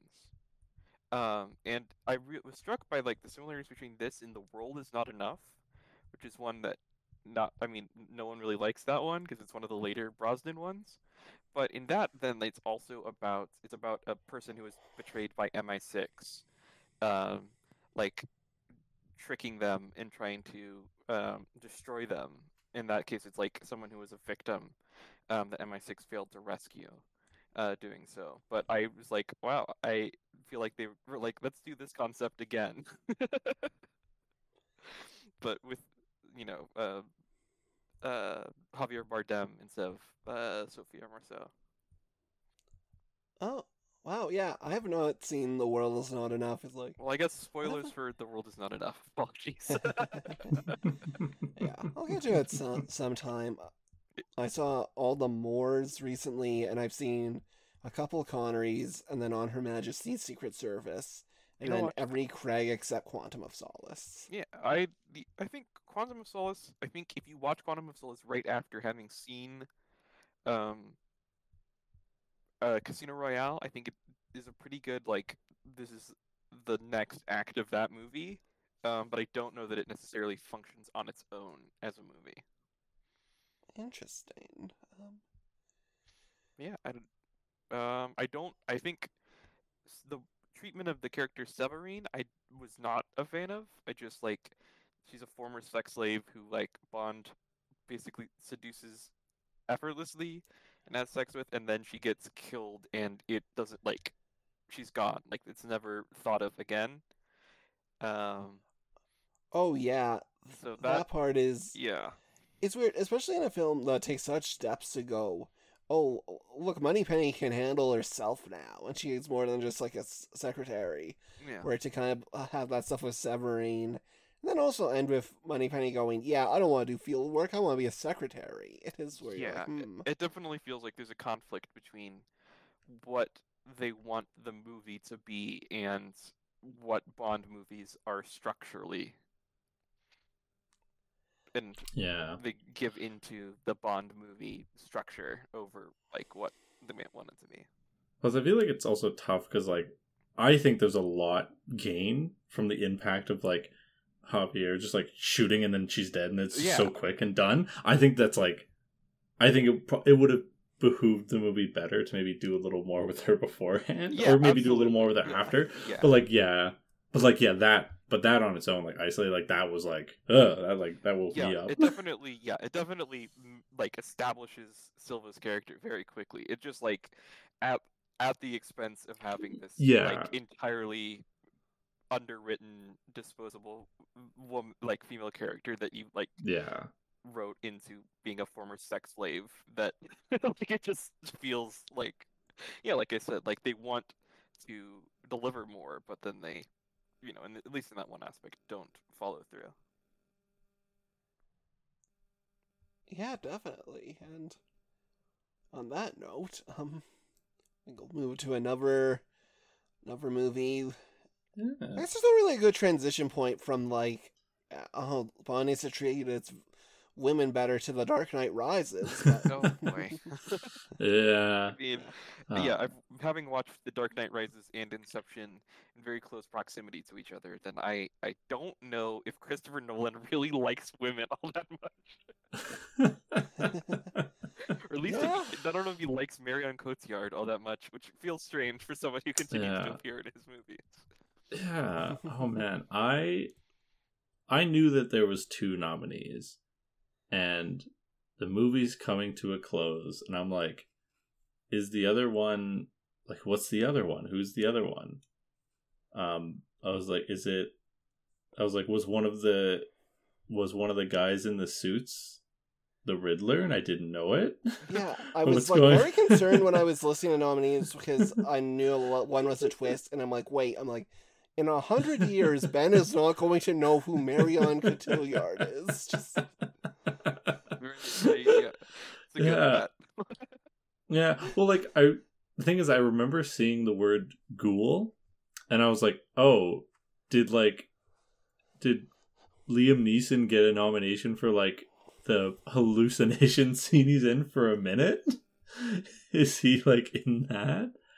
Um, yeah, Uh, this I this was a this is a pretty good movie. Um, Yeah. I think I still like The Dark Knight a little more. Um, a but I don't little think, I- more. yeah, I feel like this one it's very it's it's very tough because it's just like uh it's just like if it the thing is that like I I feel like I expect more from these movies, so I feel like in the same way that when we watched the Star Wars prequels and I like pretended that they were just like just random sci-fi flicks from like the time they came out. Um I think in the opposite token, if I when I go into the Dark Knight Rises, I feel like I expect a lot and when I don't get that expectation, it ends up like making it feel like a worse movie than I feel like Yeah. maybe it is. Yeah. Um yeah, it's just like I feel like there are aspects about Bane that I like and then there are things that I think are just like I don't know, it's like I like I like the idea of like cuz I feel like, you know, Batman does a lot of like like fighting, like punching dudes, and I, I like that there's like a villain that like can like kick his ass and like in a way that like no other one can. And like not all of your villains can be like that obviously. Like Yeah. definitely like having like the mind games of like the joker or like the riddler is super fun but like it's kind of nice having this guy that like oh yeah batman just can't just beat up this guy and like throw him away somewhere Yeah, He's there is a so theory strong. about the best Batman villains that all of them kind of like mirror him in some way. So, like the Penguin, for example, in the comics has a lot of money, so it kind of speaks to his wealth. Like the Riddler speaks to like his mind. The, the Joker speaks to the like, well, is this some kind of psychosis? And Bane really speaks to kind of his physicality and his fighting ability. I'll say it was very funny kind of returning to this after years of the Harley Quinn take on Bane, which is well, the voice definitely is very inspired Yeah. by this film. oh yeah Absolutely. like that it's i like the here's the thing i like the voice and i kind of hate the voice i like the voice itself i don't like how it sounds like it's on top of everything every scene he's in I think uh, so. uh, did they have to ADR all of his lines? Like, well yeah they must have I, but like i feel like there's so much work that goes into like foley and like like yeah. Listen this isn't like a low budget movie Sure. like make it sound like he's not right behind me watching the movie with me like it sounds like he's in the room with me making color commentary it doesn't Sure. sound like he's in any of the scenes he's in which like it just makes it feel like a it's like a little less impactful when like that's it's just like it's a small thing and like I wonder if it was just like I don't know, maybe they did their best, maybe it was like they were No, focusing on other things. This was but, an like, intentional, like, famously, when the IMAX trailer for this movie came out, and just in that the IMAX trailer for The Dark Knight Rises, was the bank scene, the IMAX one for this was like the plane scene. Everyone's like, um, what's going on with Bane's voice? What, what's that breathing? We can't understand it. And then Nolan was like, fine, I'll fix the sound mixing on it. okay, like, it that was his intention sense. to have like a guy whose voice is kind of obscured by a mask, and it's hard to make out what he's saying. Um, I, Yeah, okay, that that makes fits with- yeah. I feel like he's gone further and further. Both both Tom Hardy and Christopher Nolan have pursued playing characters who you cannot fully un- like or having characters but you cannot fully understand what they're saying at any moment. Yeah, like T- Tenet, also a film I love and I've seen. I think at this point three times, but like the first time was definitely where I'm like, um, what's going on with this dialogue, or, or maybe it's the second time where the dialogue was like harder for me to to hear, but eventually you kind of just get a, a thing for it. But Yeah, yeah, or like yeah, and Tom Hardy like Mhm. in Dunkirk also wears you know the kind of oxygen mask while he's in the plane, um, and is also has a lot of his dialogue obscured. Um, yeah, yeah, in addition to Mad Max Fury Road and The Revenant, which are both very muttery performances from him, he just he doesn't really want to be understood, I suppose. yeah. So yeah, so Ben, something that might interesting you know is Evie and I have a friend who works for Variety, and yes. Okay. around the time when the Batman came out, he made he pitched and was allowed to make a ranking of the Batman villains, which became very controversial um, for ma- many reasons. Not least the not least of which is that Heath Ledger's The Joker was number four, and Bane was number two. Oh. Yeah, I with num with number one being Michelle Pfeiffer, Catwoman, um, oh. and number three being the Penguin from Batman oh, Returns Oh, as well. That's yeah, that's like definitely like up I- up there. yeah, huh. I didn't know the ranking. I knew of this controversy and decided that I did not care and would not pay attention to it. yeah, it's a really good list, but his whole, I mean, he doesn't say, "Oh yeah, this is better than a a thing," but he, he's like, "Well, Rises is a hot miss, mess of a movie written with arbitrary plotting and a snowballing cast of characters." But Hardy's Bane single-handedly salvages the film by returning Nolan's Rave trilogy to the inherent goofiness of its source material, which it had too often resisted, and that every moment he's on screen is a blast. Which I'll say, I think this is a good movie. Um, people are very hard on the aspect of this film that is the dent act. Um, the idea that I- eight years has passed and they have been able to stop crime with like a vague thing, which, um, on as another podcast says, oh, it's the crime is the legal law, but I mean, I assume it's some I sort mean- of like RICO adjacent kind of law, where it's just like we can just like we or like we can like uh, go get around proper due conduct, and we pass this because of the popularity of Denzel's Yeah. tragic Mm, death. yeah. My understanding of it is it's essentially like much like how um with drug law in the United States how there's like mandatory minimum sentences for po- possession and that stuff that's problematic that this is like mandatory minimum sentences for involvement with organized crime. It's kind of taking that idea on the dark knight of well the top guys will get out but we can get all the like smaller guys off the street and then just applying that to crime in general. Um, Yeah. Yeah, yeah, I, I, I didn't have a problem with that, and I, I think, yeah, I kind of saw what you were saying, Ben. Is like, I think if you're watching this movie, i- in your like, expecting another The Dark Knight, then you will kind of you'll be disappointed because it doesn't, like, I mean, I love The Dark Knight. and I think The Dark Knight's one of one of my favorite movies, but like, it has, I mean, it is you know him doing kind of Michael Mann, and it has like an energy and a momentum to it that this movie absolutely doesn't have. Uh, but it has other stuff that I also really enjoy when you kind of separate it from following up and, and Yeah. expecting uh, uh, uh, something that continues that same like tone and same energy and same like style. Yeah, I feel like this movie is in like a weird category where like when I think about it, when I think about like individual themes, the- scenes, all I can think about is like objectively cool shit Yeah, that is like was awesome, but there there was just something about how it all came together that just like made it like a decent experience. But Yeah. like yeah, like the closed off city with like a nuke in it, that's like really neat. Like Batman having to climb out of just this big hole in the ground with a bunch of people just like chanting. yeah. Like that was just really cool. um, Um, yeah, I'll say this film has like a weird relationship with the police, but it is objectively very cool to have just like two groups of people running at each other and getting into like a fist fight. Which, Absolutely.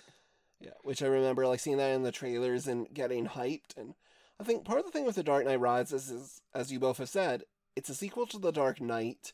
It was like one of the most anticipated movies, like of that period, and there is no way it was ever really going to live up to it. Especially when Nolan's like, "Yeah, but what about all this stuff from Batman Begins?" Um, just Yeah.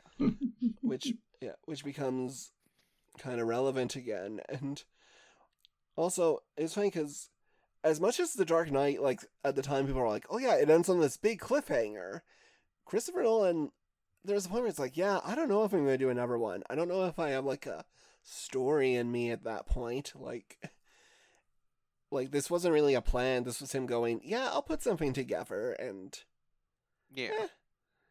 Could he have maybe thought to work out? Wait, where is this prison Batman goes to? Like, how far away is it? Like, Yeah, I mean, like it doesn't matter. It's far away. yeah. like it, it doesn't matter how exactly far away. It doesn't matter where it is. It just matters that it is away from Gotham. Yeah. he's trapped How there. much? How much time passed? Uh, I think five months. Five months between like the football stadium scene and like Yeah, yeah, because he's like, this will deteriorate in a matter of months.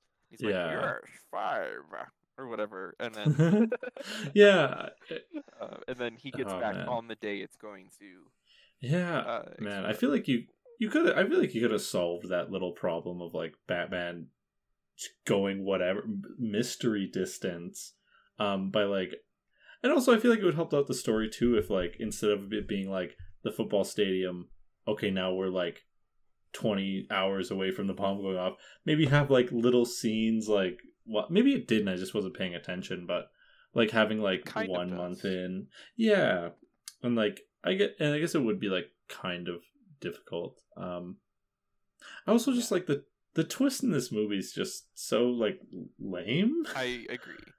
And I, I like the char- character of Talia al Ghul a lot. Yeah. Um, I mean, I love I just in in the comics, and I think I I think that this, I like I said before, I don't know. I don't know that he doesn't like women, but I don't think he understands women. Certainly, and is kind of scared of them. Yeah, and it's like here's here's the thing. Like listen, a twist is not it's not an inherently bad thing. Yeah, But like here's the thing. When you have when you have a character that was like friends with the main character and then like twists and then like does it, you can have it be that they were just faking being nice the whole time and it didn't mean anything and they're actually the turbo uber devil. Or you could have if you're going to do a twist villain i adore it when it's like it's a twist villain but they're like they hate that they're like i hate i have to do this right now but like this is the moment where i have to like stop being your friend and like ha- because i have other goals in mind. Um it's just i feel like those are so i like those so much more than like the turns out i was satan the whole time. Yeah. Yeah, I'll say Talia's an interesting case because uh, in the comics, and this was a thing where I'm trying to remember if I had figured out the twist. I think I was suspicious because they're like, "Yeah, the child of Ra's al Ghul, Bane." I'm like, "No, Ra's al Ghul's child is Talia, who who in the comics is um, outside of Catwoman, his other kind of big love interest over the years, and."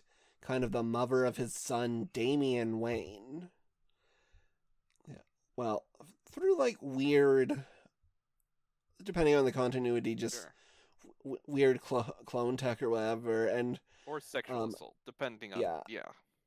yeah as, as catwoman has become more um popular as batman's great love in recent years talia has become more of just a full-on villain but i do think trying to present her as maybe a friend and potentially a lover is just to kind of allude to that dynamic but yeah as you said it is kind of messy suddenly when she's like ah i'm his daughter yeah also there's that whole mystery of the trigger man which just it's kind of unnecessary and only for for the th- the thing of them going we never said it was a regular citizen just just that a citizen yeah. had it it's just like And it Yeah. feels like because Bane is like a, he plays by his set of hmm. rules. Like that's kind of part of the thing is that like he has his own morality to him, and that's why he's creating the system. That it feels like he, rules lawyering that like is completely unnecessary. You could just say like, "Don't come in here, or we will blow everything up." Like you don't have to have that it, that some random person has it. Like it doesn't. It's not necessary. Yeah, like I wonder if like they're like I don't know. Oh, you thought the boat scene was cool? What if the trigger blew up an entire city? I, yeah, honest. Like It's just yeah, it feels Yeah. related. Certainly, yeah. yeah, and it's like yeah, it's I guess it's maybe they had other maybe there was other plans for it. Maybe it was like supposed to be. Maybe it's like supposed to harbor distrust between everybody because like maybe you look to your left, maybe that person has it. I don't know. Maybe it's supposed to do something like that. Um, yeah, but it's hard because you don't get a ton of scenes in there, though. I do enjoy that the scenes you do get uh, involves the return of Cillian Murphy as Yes. yeah, past best villain nominee as Scarecrow once again. Making him uh one of he appears in all three movies yeah, because he's also It's- in whatever the not the opening but the scene after that the first of uh the Dark Knight. I Yeah. told you my drugs would take you places. I did say they'd be good places or whatever the line is. Yeah, and he- places you'd want re- to go. I think is what he's. That's what, yeah. it's fun. He's really good. Like you can tell why Nolan likes him so much. He's just really good at delivering dialogue. Like the the thing where he's like, okay, death or exile. They're like, we know the exile is just going to be death, so just kill us. They're like, okay, death by exile. Just, it's fun. Uh, certainly. And um, let's see. I think I'd forgotten that Juno Temple was in this movie. Um, as like, um, Selina Kyle's uh, best friend, who I I think is very clearly kind of her girlfriend, but I don't know that the movie understands that that's how it's writing these characters. But and I may also be biased by the fact that that is literally what they do in the Batman. Um, yeah, because isn't it also the same character, or do they use give it a different name? It's, it's a different Just- name, and it's like it's not like directly based on a specific character. Like in uh year uh, or in what is it, Batman Year, In year one, one, like Holly is her like it's like almost like a younger sister, but she's like very young in Yeah. Bats. Oh yeah, that's right. Oh yeah, and the Batman Annika is like kind of the equivalent to this. Right. Yeah. And that it Um, makes it even more that makes it explicit or, you know, explicitly subtextual, I suppose. However you want to phrase Yeah. that. Uh, As explicit as it can get without them actually saying girlfriend. Yes, exactly. Yeah. Um, but yeah, yeah. So I, I had just forgotten that that character was in the movie at all. And I also think, like, I think Bane is kind of right. You think capitalism is bad? yes, huh? I think capitalism and the police are negative institutions that should be deconstructed. And and so I don't know if that makes him a good villain or if that makes him a bad villain because he, I don't fully perceive him as a villain, and I so I uh, I've been struggling with that since I watched the movie. It is really Yeah. tough because it's also like he also is like about to he also activates a nuke. That's very that's also very Yeah. true. It's It's It like is- it's like yeah. it's but like it oh is, no like, the actively trading on like Occupy Wall Street Right. imagery. And Absolute- but yeah, there definitely is an era that this is a part of where it's like pulling on that imagery and that thought of like these are the. I, I'm trying to. Th- there's another movie that I was thinking of that I was comparing it to, but I've now completely forgotten. That also kind of uses that same imagery and that same yeah line of. Uh, it's always yeah i feel like it's always tough in these movies where it's like oh no it's like jonathan the child murderer believes in a social safety net yeah, absolutely. I mean, yeah, like it's like listen i don't, I don't agree with everything he's going on but he's got good policy. Yeah. I would say the thing I give credit for this movie to is uh taken in total with like Batman Begins and The Dark Knight. Uh, this is maybe the only piece of Batman media that actively argues that Bruce Wayne does not have to be Batman. Yeah, I Like- mean, yeah, I'm trying to think. There are, yeah, certainly of the movies, absolutely. of of the movies. Yeah, it, it be in recent years it has become more of a thing in comics where one of the last kind of major runs on Batman was a whole thing of can he be Batman and be happy? Yeah, And it concludes on the like very just revolutionary thing of yes, he probably can be happy and then immediately they kind of have to walk that back yeah, because it's it's such a destabilizing Sure, idea certainly. of what if Batman allowed himself happiness? But Yeah, and like my interpretation, at least, of the Batman is that it's like him learning he doesn't have, he shouldn't be a cop, he should be a firefighter, which isn't, which is like kind of an adjacent idea.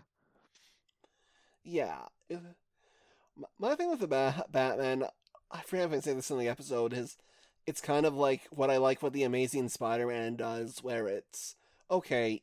For much of this film, he's like a vigila- vigilante, and this is him learning. Oh, he can be a hero. He can Yeah, save absolutely. people. Yeah, ex- absolutely. And like, Which I guess is yeah, cop or firefighter. yeah, kind at of least just- in how I perceive of those roles in society. yeah, because firefighters never set their own fires. Hey, editor Ben here. Um, our Discord bot left at this point, so for like a couple, like 20 seconds, I have to use Evie's original audio, which was a tad loud. So, warning, warning. Yeah, I I agree. More uh, like I I just like Marion Cotillard is just I it's just nothing mostly. I just feel like she doesn't have a very rounded character or like uh, yeah or like why she I mean uh, besides being the daughter of Ra's al like why is she, is she doing this why like when Bane is given all of those lines and all of that screen time Yeah, it is kind of a thing where you're like, you're really rich. Like, yeah yeah like, what are you doing with this stuff? Right. yeah, it's just I don't know. I just like it's just like hard to care about what she's doing when it's just like they are on the same side. It's it's also strange that they were both nominated when like they are like Bane I think outshines her and it's like they are like allies to each other. They're not like this isn't like two separate like arcs or two separate plot lines in the movie. Yeah, it just kind of wound up doing the Batman and Robin thing where Bane is the henchman.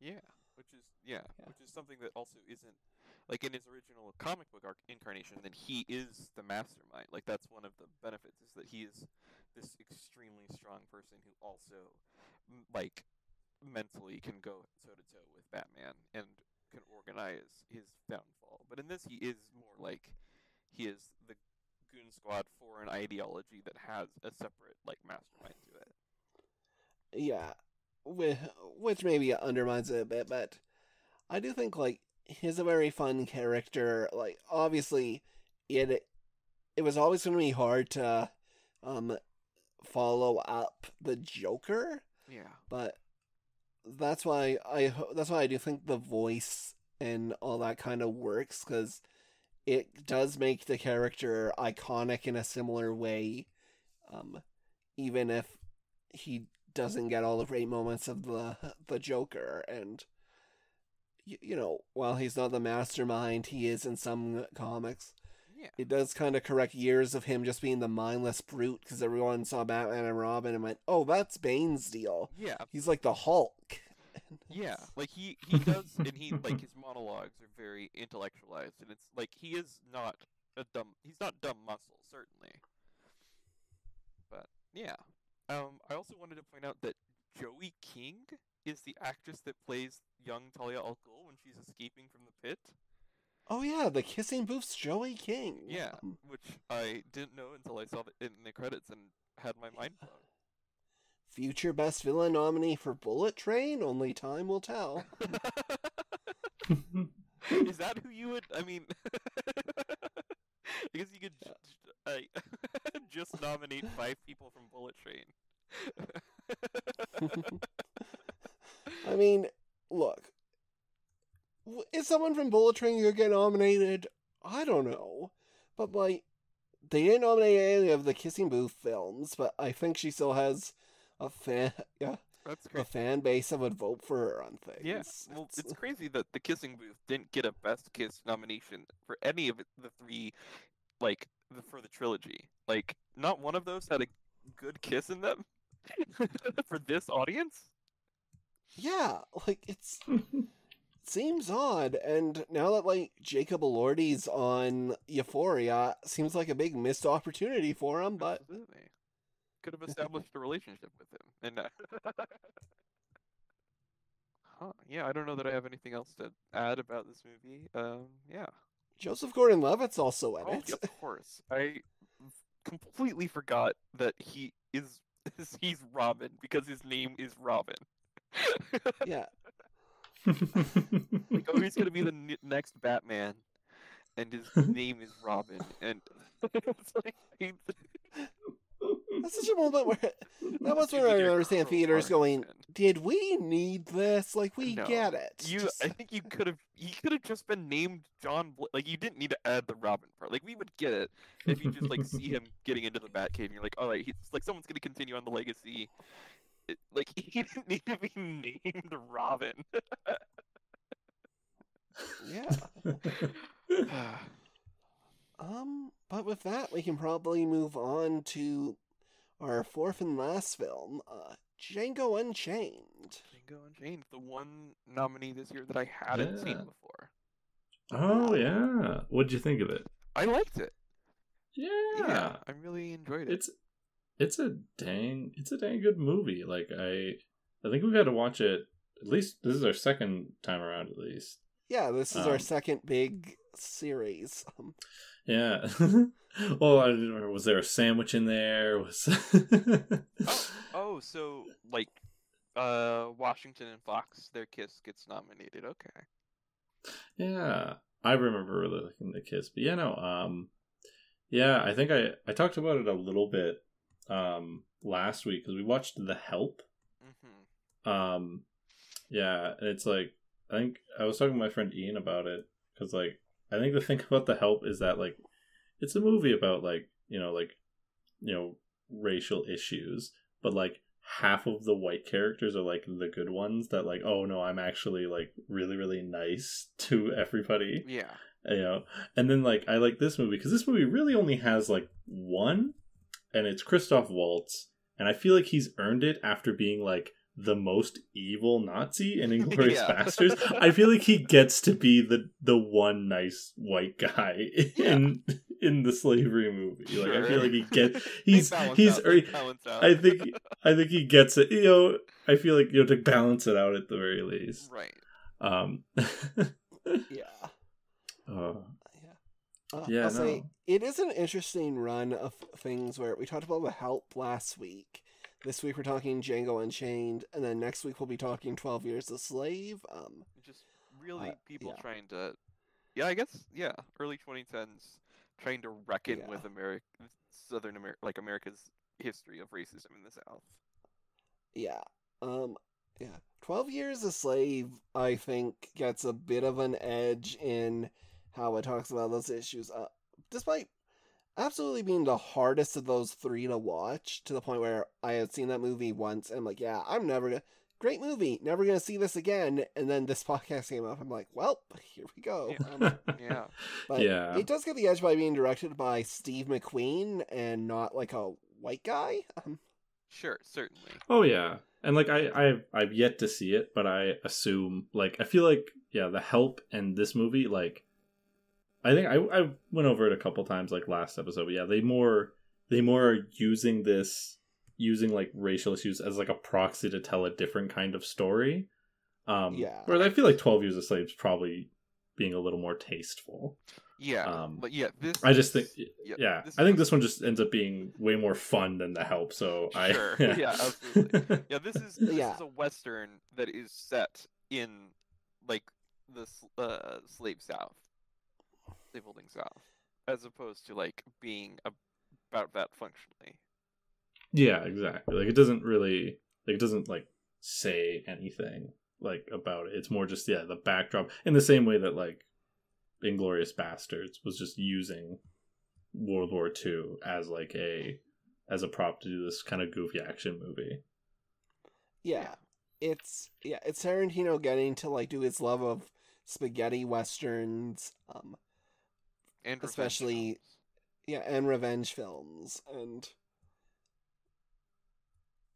yeah, I'll I'll say definitely this time, and let- let's get like we danced around or, it when this came out with the best kiss. We don't get much into it. Uh, I will say the one thing that took me is like Leonardo DiCaprio, where I'm like, all right, I forgot how much of his dialogue is just like slurs or setting up slurs. Like, yeah, just- absolutely. It's it is a lot. It is like it- most of I think most of his lines have the N word in them. Yeah. And like in 12 Years a Slave, which I just um will talk about, obviously that word comes up a fair bit too. But uh, that one you're like, yeah, it's the context. I kind of get it. And this one you're like There's- after a while you're like, Yeah. okay, Quentin, bit- we can call tone this down. There's a Oh, yeah, certain, no. like joyousness almost of like look at how terrible these people are. Look at them using it over and over and over again. Aren't they terrible people? It's one of those things where, like, yeah, I feel like when I watched this, it was like, okay, it's a bit excessive, but you know what? Like, that's like, it's it's the setting, it's the characters. And then I watched like Reservoir Dogs, where they also use a bunch of slurs, but it's just they're using them, and it is like the context is what that it was a couple decades ago, maybe. Mhm. Um, and it's like, okay, I think Quentin might just, you know, Yeah. want to be a little edgy. Writer of True Romance, which famously has Christopher Walken, like just oh yeah, doing going a whole off. Yeah. thing. Yeah. So it is a thing. I'll say it does kind of add to certainly the villainousness of the character where you're like, yeah, I hate this guy. But Oh yeah, like Yeah. Leo is doing such a good job at being bad and like horrible. Um yeah, like it is I also forgot that there's 40 minutes of the movie left after he gets killed. Like, Yeah. Yeah. No, after like yeah, after like yeah, our, like one of our one of our protagonists and, our, and one of our antagonists dies. Yeah. like just the rest there's yeah, there's like 40 minutes of movie left and then you get to hear Quentin Tarantino's horrible Australian, accent. ac- Yeah. I don't even know if it's. I'm trying to think. Is it even that bad? I don't know. I, don't, know. I, I couldn't tell you. I- I like it's one of those things. It's just like I. Yeah, I feel like I've gone. I definitely. so much. yeah. Sorry. Sorry. sorry. no, go on. Um, yeah, I think I. I think I mentioned this last time we got over this movie, but like in my head, I'm like, did Quentin Tarantino like try to do like a Western accent, but like he just couldn't do it. So he's like, no, they're gonna be Australian like people now. That's just what they're gonna be because that's the accent I can do. Yeah, or he tried. He tried to go southern and it ended up Australian. He's like, well, guess we're all Australian now. exactly. I, I've yeah, I've certainly tried to do accents and just ended up completely different. I ended up I've done uh, oftentimes when I try to do an Australian accent, and I end up at South African. Um, No, yeah, that happens. Imagine a similar thing happening. hmm Yeah, but no, this like this movie is just like yeah, it's just like really well made and fun. I love the music. Um, yeah, I just like yeah, uh, Christoph. I'm glad we got to watch. I've got to watch so much Christoph Waltz over the past He's couple of things. Like he's just such a good actor. he's And, like, like, the yeah. Woody Harrelson of villain movies.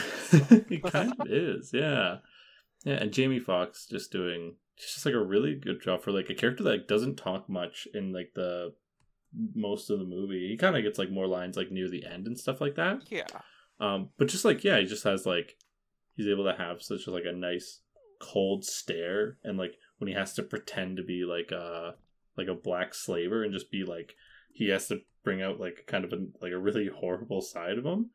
Um, he's able to pull off that like really well. I remember I saw a clip recently of him singing the beginning of uh Gold Digger and I'm like, "Oh my gosh, he can sing like so well. Like what a neat little thing." And then I realized he is just the person that does that in Yeah. the actual song 'cause- too. And I was like, "Oh, I didn't know that at all." I was like, "Okay, that makes sense." yeah. Well, it's him doing his um, Ray Charles because of him being in uh, the movie Ray. Ray. oh. oh. That he just has that voice, and so then he just was like, just did it in That's- the song. Wow, Yeah. that's amazing. Yeah. yeah. Yeah. I'll say this is a film where obviously you're given like obviously Leo's getting the nod, but if they had like gone the route of okay, it's Samuel L. Jackson, I'd have been fine with that because Yeah, he's almost a more insidious character, and a more complicated one, certainly. yeah, as someone who is like complicit, who's on like the side of like Leonardo DiCaprio, um, and Yeah, yeah, absolutely. and really like and it makes sense that because like DiCaprio like dies, but it makes sense that the final confrontation is between like Django and Steven at the house. Yeah, Oh, yeah. absolutely. Um, yeah, and I think it, yeah, and like, I liked so I liked DiCaprio's performance, but like, it wasn't particularly standout. Like, I think, like Django, like Foxx and Waltz, um, and Jackson are all doing, I think, really great performances, and like DiCaprio is good, but it's like I wouldn't have picked him out to nominate him for this. Yeah, Yeah. it kind of just feels that because the movie was so big and it, because Leonardo DiCaprio still has kind of that movie star sheen where you're like, oh sure, you can kind of see it, but It's like he is sort of the weaker link between the lead performances. Yeah, absolutely. Like, and it's like it, it, it feels a little bit like this is just him. like he, he- he's not phoning it in.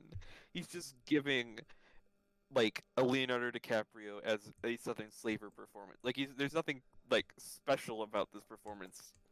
Uh, if that makes sense. I would say except for the I think I think the reason that maybe it stands out specifically, especially for like a villain category, I think it all like hinges. I think it's like the skull scene. I which I is just agree. insane. Like, I, yeah, like I think I totally agree with you because, like, yeah, Sorry. but like, yeah. Oh, sorry. No, go you go on. on. you finish your thought. yeah, yeah, because like I agree that like yeah, for like most of the movie, he is like play. Not only is he a little more like dialed back, but he's also like playing a part. He's like playing across from like everyone else doing like amazing. um, so he definitely like he feels like he's like the what like the seventh, sixth best best actor in the movie or something. It's like it's hard when you got so much like talent in the movie. Yeah, yeah. I think that the, the there's the skull scene absolutely, and I, I hadn't really accounted for that, and I think that that definitely is insane. And there's also the like incest subtext going on between him and his character's sister that is baffling, and His beautiful sister. he kisses on the mouth.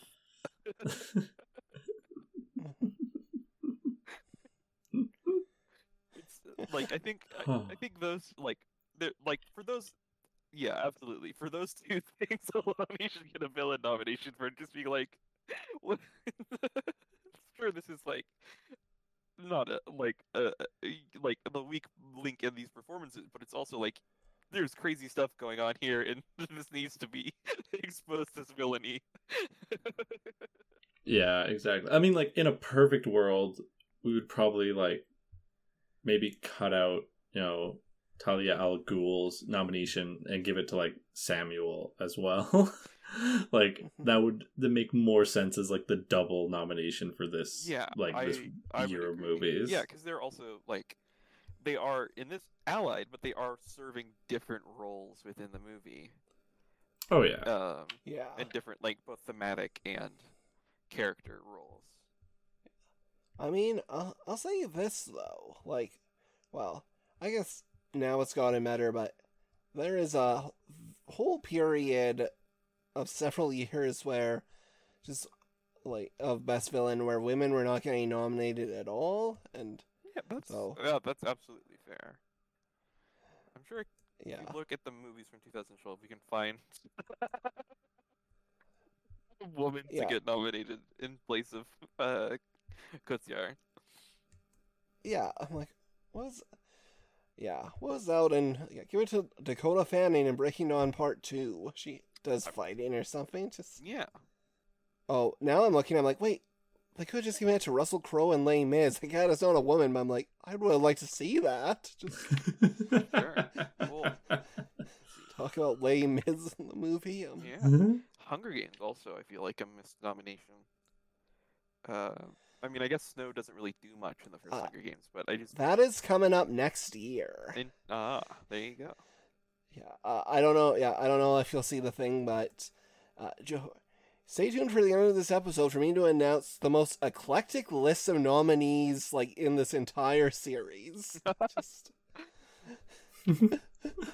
yeah. Oh man. Yeah. It's so weird because like I feel like we go from like one week, like this week of like things like I recognize all the names. I've seen half of these, Yeah. and then to a week where I've seen nothing from next week except for like I think one of them.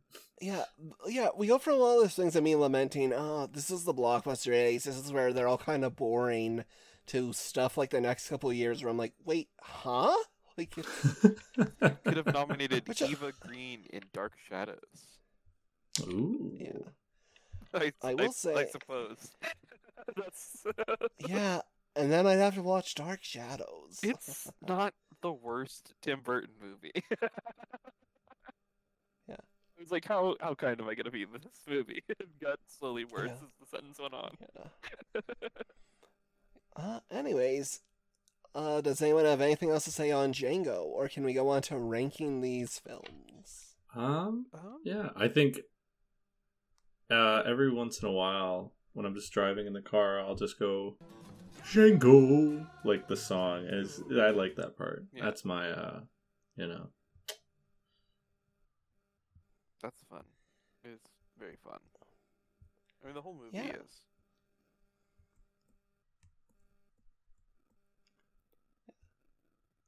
I Yeah, I'll say this watch did kind of cement it for me where I'm like, okay, it'll never be my favorite Tarantino, like, you know, Once Upon a Time in Hollywood or Inglourious Basterds. Like, I'll never kind of have that level of love for it, but it is something where I'm like, oh yeah, this is just really entertaining and fun. Yeah, absolutely. Yeah. So with that, we can go on to Yeah. our rankings of the films. Um, who would like to start? Oh, uh, I can go. Um, so for my list, um, at the bottom, here's the thing: is that these all are like really good movies, but I think at the bottom I do have uh, The Dark Knight Rises. Um, you know, just like I feel like again, it's like individual, amazing, cool, like just generally cool stuff that just didn't come together super great for me. And then above that, I do have Skyfall. I feel like it, maybe it would go up a little more if I had seen literally any other Daniel Craig James Bond movie. But I feel like as like a first one, I really enjoyed it. Um, so like it didn't. I feel like I didn't need anything else, which like I think props to it that. And then for my top two, it's really tough. I like both these movies a lot, um, but I do think I am gonna put um, Avengers and then Django at the very top. Um, I really like the Avengers, um, but I think there's just something special about Django, like being this experience that like you don't need anything else for.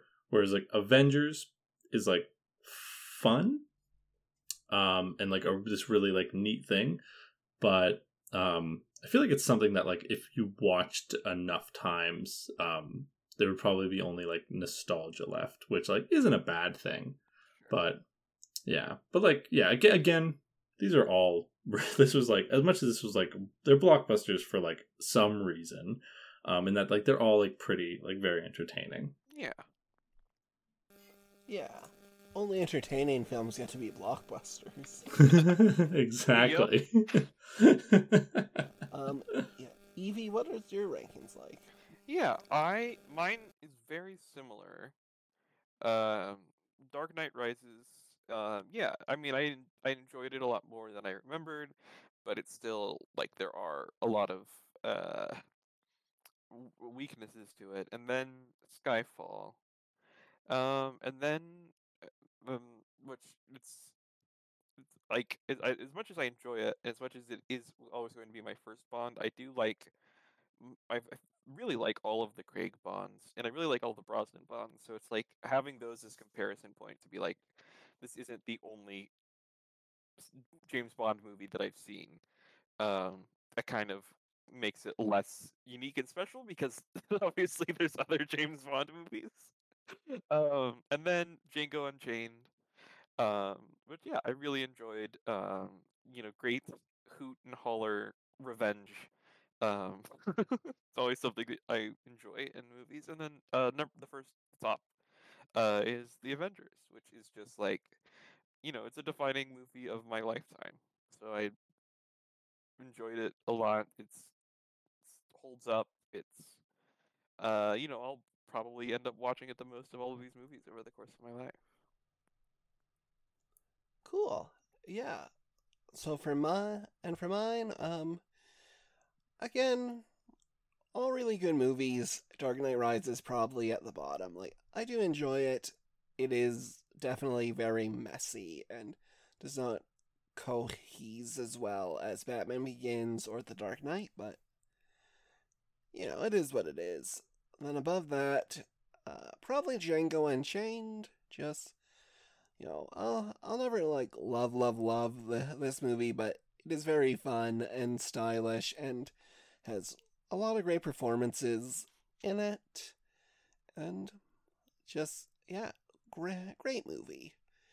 And then for those top two, hmm, I yeah, I am going to say um, Sky Skyfall on two with the Avengers kind of above it. Like Skyfall was something where just I remember really loving it at the time in theaters, and as time's gone on, it hasn't really diminished. But yeah, as I become a bit more familiar with Bond, and as I've seen what's now like my favorite of the Craig Bonds, which is like No Time to Die. Is whenever I watch this, I'm like, yeah, this is cool. I like all the stuff it introduces, but the Avengers is just kind of those things where it's undeniable, and as much as I'm like, I wish they had learned the right lessons from this in going forward, I think it really does just kind of bring these characters together well, and is just like just a lot of fun and I was really glad I got to kind of like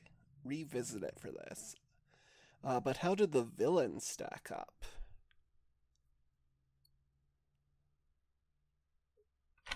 Yeah, so for the villains, um, very similarly actually. Uh, I think at the bottom we do have Ghul. Uh, very unfortunate. Um, you know, it, it sucks. You're a woman in a Christopher Nolan film. I'm sorry, it's not your fault. Um, uh, Just- but uh, Just now imagining the um, uh, Goodwill Hunting scene. Uh, it's, it's not your like- fault. yeah, but it's just with all the women that have starred in Christopher Nolan movies. Go through them. it's not your fault. Shut up, man. Just going down the line. Uh, doing. Florence Pugh soon to join the lineup. Um, very excited to actually. that one uh, is doomed by history. Well, yes, I mean, but it's like he chose this story, and then the female, like the female lead of this story, is someone that fits within the like Christopher Nolan canon of female characters very cleanly. yeah, I'll say I think Tenet is a bit better for it than some some people do, but Yeah. that one is like debatable. And Interstellar, but yeah, it, Sure, uh, yeah, there, there's. it's is not- undeniably a problem with him. Yeah. yeah. yeah. Um, yeah, and then uh, after that, I feel like all these next four get really close, but um, I think right above that is Bane. Um, I think he's like, it's weird because like I think he's he's kind of neat. I think he says like interesting things, and he's also like really goofy. And I feel like, and I feel like those those are kind of like a little far away from each other and like that can be really neat and like if it's done super well and i feel like it is a bit clunky though um and then right in the middle uh i do have uh raul we have a couple ools on this list um yeah just another amazing um javier performance like i think it's just he's again his voice lovely and then for my top two um I do have sort of uh Calvin with Loki like right above. I feel like Loki is just just so like fun. Um, like we said earlier, just like the kind of swagger he has in that one scene with like the cane.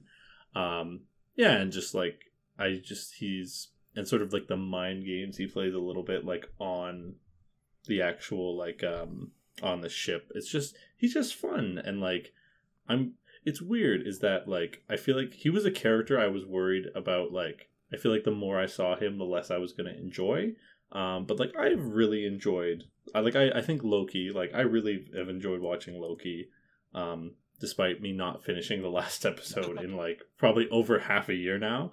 Um, it's just it's it's because I know when I finish it, I'm gonna have to move on to the next one. Um, You might want to watch it before Quantumania. that's what I that's what I think. I think I, I feel like I remember hearing something. Um, I'll definitely, yeah. Whenever I like, I here's the thing is that like before I think before Infinity War and before Endgame, I did I did do just like a clean sweep where I just spent a night and like I want to do that, but st- some of these are TV shows now. Yeah. um, well, but I'll d- yeah. many of the, the TV shows I think get are better than some people. Oh, say. yeah. like But even yeah, even if oh, no, even if they're like good, that's just a lot. like I don't think I could watch my watch What yeah. If. You don't have to really Oh, I- watch Falcon and the Weirdly Winter enough, Soldier. that's the Uh, one I. What if is the one I finished? Like I finished What If, I finished WandaVision, almost done Loki. I think after that I'm gonna do Falcon and the Winter Soldier, and then I might just try and go chronologically after that. Yeah. Okay. Yeah. Um. Yeah. E- Evie, how's your villain shaking Yeah. up? Um. So I my ranking um at the bottom. Yeah. Also uh, Miranda Tate, Talia al Ghul. Um. Yeah. Just not given much to do. Um. And then above that is uh Calvin Candie. Um. Which despite you know the craziness of the as you mentioned the skull scene, which I just forgot about, and then now I'm still just mentally dealing with. Um. I just like it didn't inspire like um, excitement within me the same way that uh, the other three above him did. Um, and with Raul Silva as my number three, um, yeah, just a very menacing, very unique performance in terms of Bond villains. Uh, my number two of Brain, which I put in all caps in my little list as I was ranking them uh, because it felt right. Um, who I just I remember just being very silly, but I really enjoyed him this time. He is silly, but in an enjoyable way. And then my number one's Loki, which is just like great performance, great character. I don't think any other movie does the character as well afterwards, and I think that like trying to redeem him and not really knowing what to do, uh, continually kind of undermines the character. And I haven't seen Loki, but I am curious about that one, seeing as how it's not the same Loki that ends up it's you know timelines and whatnot. But yeah, Cool. Um. Yeah. At the bottom. Yeah, Miranda Tate, Talia al Ghul. Like it's, she's trying. I think there's potential there for them to do something interesting, but as you said, it is really undermined by being like a late film twist villain. Um. Then, above that, uh, yeah, I think this is pretty, all, almost identical to like Evie's ranking. I got like, yeah, DiCaprio above that for yeah, that like Calvin like as you said, just kind of or as we've said earlier, sort of the weakest of the lead performances in there, but not still really good, just not quite as compelling as some stuff above them. And then above that is uh, Skyfall. Like you gotta give props up to Silva for just winning. He kills him, gets what he wants, and Bardem does a really good job. But then above that, yeah, Bane is a character. As I said, it is impressive that Tom Hardy is able to come in and make, if not like as great a performance as Ledger, something that I think has had similar kind of cultural staying power, if only for just how silly that voice is. And you gotta give props, but Yeah. yeah, Loki. What's what's there to say? If the Joker is one of like the kind of iconic villains of the thousands, I think Loki in this one specifically is sort of one of the iconic villains of the 10s Mhm. and yeah, you gotta give props up to it. Like, it is kind of another thing of, well, yeah, of course the fandom was gonna vote for Loki, but sometimes the fandom is right on the money with this one. This isn't a Tom Felton in Deathly Hallows Part 1 situation. Um, yes, I also I agreed with your assessment on that. That I don't think he should have been nominated.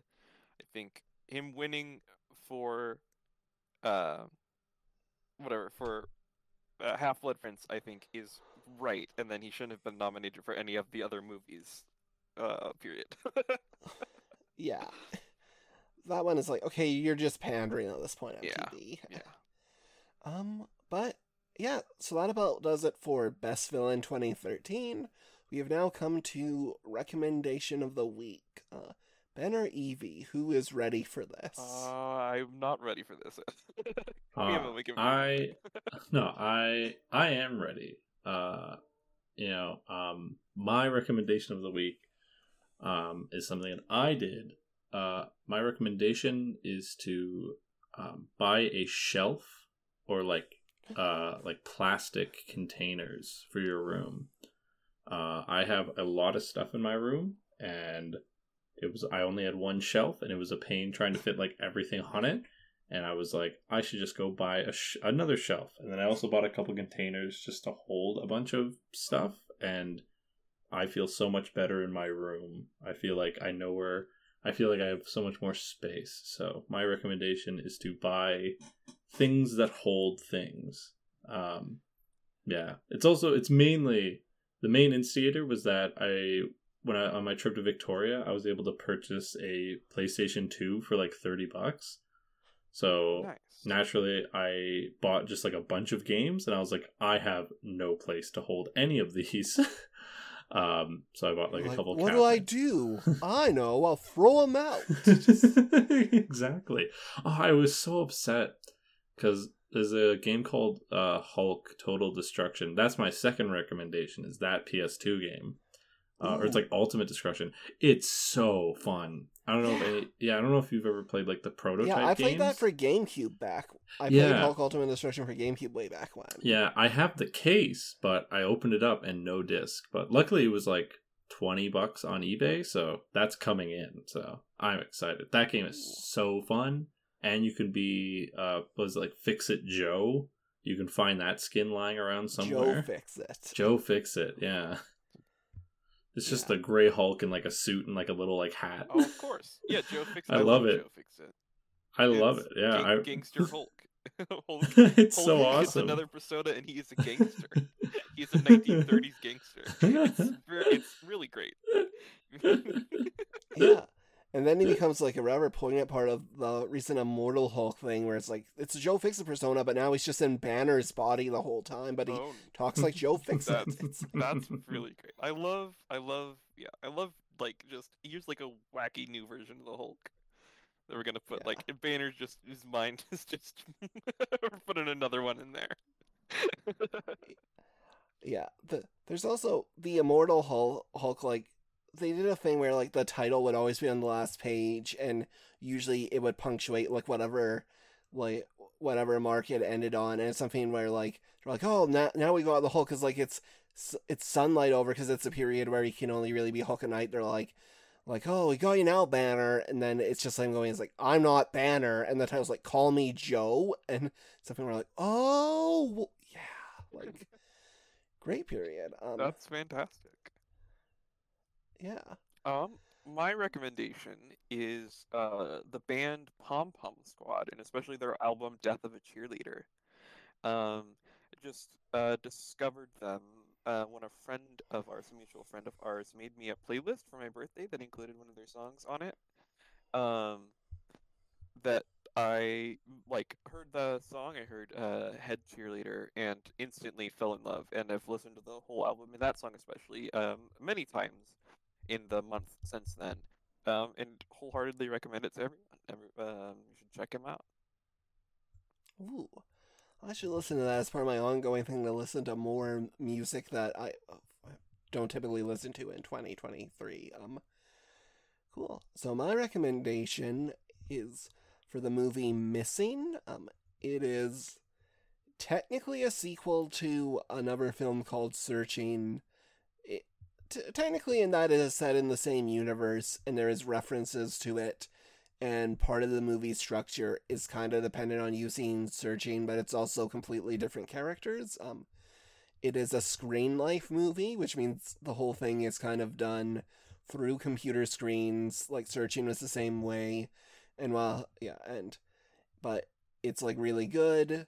It has just some really good performances from uh, Storm Reid and Nia Long and ju- and just you know it's kind of a fun thriller mystery. It's about this girl who her mom goes to Colombia with her boyfriend and then suddenly they both kind of disappear and it's her trying to figure that out and it's searching another film I like wholeheartedly recommend is like an interesting mystery film that is telling ultimately a really grounded story um whereas missing its story gets into kind of lifetime original film territory at parts but it pulls it off with what i argue is like aplomb and just handles some some twists and the like it is technically a lot of like product placement for like apple products and other things like TaskRabbit, but it it works because you're like, well, they're they're just trying to be real, and in the real world, we use brand names, so um, Sure. yeah, but but yeah, great great movie. Um, Joaquim de Almeida is maybe might make my supporting performance list for that year for his role as Javier, who is a TaskRabbit guy in Colombia, who's just really fun whenever he pops up. Um, but yeah, see Missing, also see Searching if you haven't seen that. Just great films, lots of fun, and yeah, I've- Evie, thanks so much for being on. Um, do you have anything you want to plug at this time? Um, no, I don't. I got rid of the Twitter that I plugged last time. Well, technically it's still up, but I don't use it. Um, so you can follow it, but you won't see me tweeting on it. So I don't have anything to plug, and I'm not anywhere that I want you to find me. Great. That's good because then if anyone wants to find you, they have to listen to this episode again and again. Absolutely. if if I want Yeah. you to find me, I'll find you. uh, ben, what do you got? Uh, yeah, I have my my Twitter uh, that you can find on my link tree with also everything else. Uh, L I N K T R dot E E slash G H A K K E R. That has literally everything I've ever been on, except my Tumblr. Maybe my Tumblr. I have no clue. Cool. Um, and yeah, as always, you can find me on Twitter at like a Wolverine. You can find me on Letterboxd also like a Wolverine. Uh, you can find the show on Twitter at Gold Popcorn Pod. You can find us on Instagram, which I am. I was really good at updating it for like an episode, and then we went on hiatus for several months again. Um, so I'll try and get back onto that. You can email us at pastthegoldenpopcorn at gmail.com. Um, our theme song is done by Matt Samard. Our artwork is by Ben. We are on Friendly Mush. There are fun podcasts there. And yeah, all that's left is to talk about what's coming up next. So, as promised, for Best Villain 2014, the nominees are um, Barkhad Abdi, Captain Phillips, Benedict Cumberbatch, Star Trek Into Darkness, Michael Fassbender, 12 Years a Slave, Donald Sutherland, The Hunger Games Catching Fire, and the winner, Mila Kunis, Oz, the Great and Powerful. Is Azkadellia? Is my right in that name? Theodora. Dora, what am I thinking of? Because sorry. You might be thinking of one of the other characters. Wait, I And I- think I am thinking of the yes, the miniseries Tin Man, wherein to the West is named as Cadelia. yeah, it's a really fun. Like, um, I am one of the few people who think Oz the Great and Powerful is a good movie. It's a very funny nomination to win. Um, as someone who thinks that Mila Kunis is kind of like one of the weaker points of that film. Um, but yeah, it's also funny because like Into Darkness, Twelve Years a Slave, and Catching Fire all came up, which left the winner just a complete surprise. Yeah. Wow. Well, I I'm sure it'll be interesting to talk about. So good luck. yeah. Our first of two back-to-back Witch winners, kind of the season of the witch for the podcast. Ooh, the Between witching this one and then Meryl Streep, I'm just Oh, of course. Of Yeah. course. Yeah, I mean, you know, you should listen to some Donovan and or Lana Del Rey, depending on um which version of Season of the Witch you want to listen to. yeah.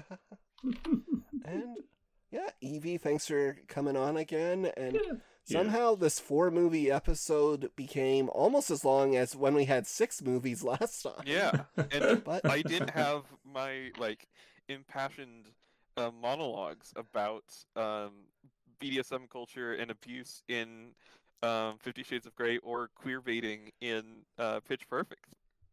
Yeah, we didn't even dive into the fandom as much as I thought we were going to. I I was prepared to. I I it just didn't end up uh, going that way. yeah, but it's just a very fun episode. Um, I, I think like, so thanks for coming on. Obviously, come back anytime for you know wherever we go next after this. Um, and as always, thanks for listening. Oh yeah, rate, review, subscribe if you like it. That's what I forgot to say before. And just keep passing that golden popcorn and just remember, um, let the sky fall. Let it crumble. Let it go. We'll stand tall. We'll all take it all. I was not prepared for this. I'm like, wait, I remember more of this when I did. But we didn't talk about Adele enough. That's Yeah. just remember that. She's great. Mhm. Great song. Oh, great yeah. performer. Yeah. Wonderful, just a wonderful song. You know. The Yeah. That being said, I do. I really do love the Celine Dion uh, song they got for the Deadpool parody opening. I do one- like that song very- too. It's that one's very good. Ashes. I love it. Yeah. Yeah. So yeah, just remember we did not talk about Adele enough this episode. Uh, goodbye, Exactly. everybody. Bye. Bye.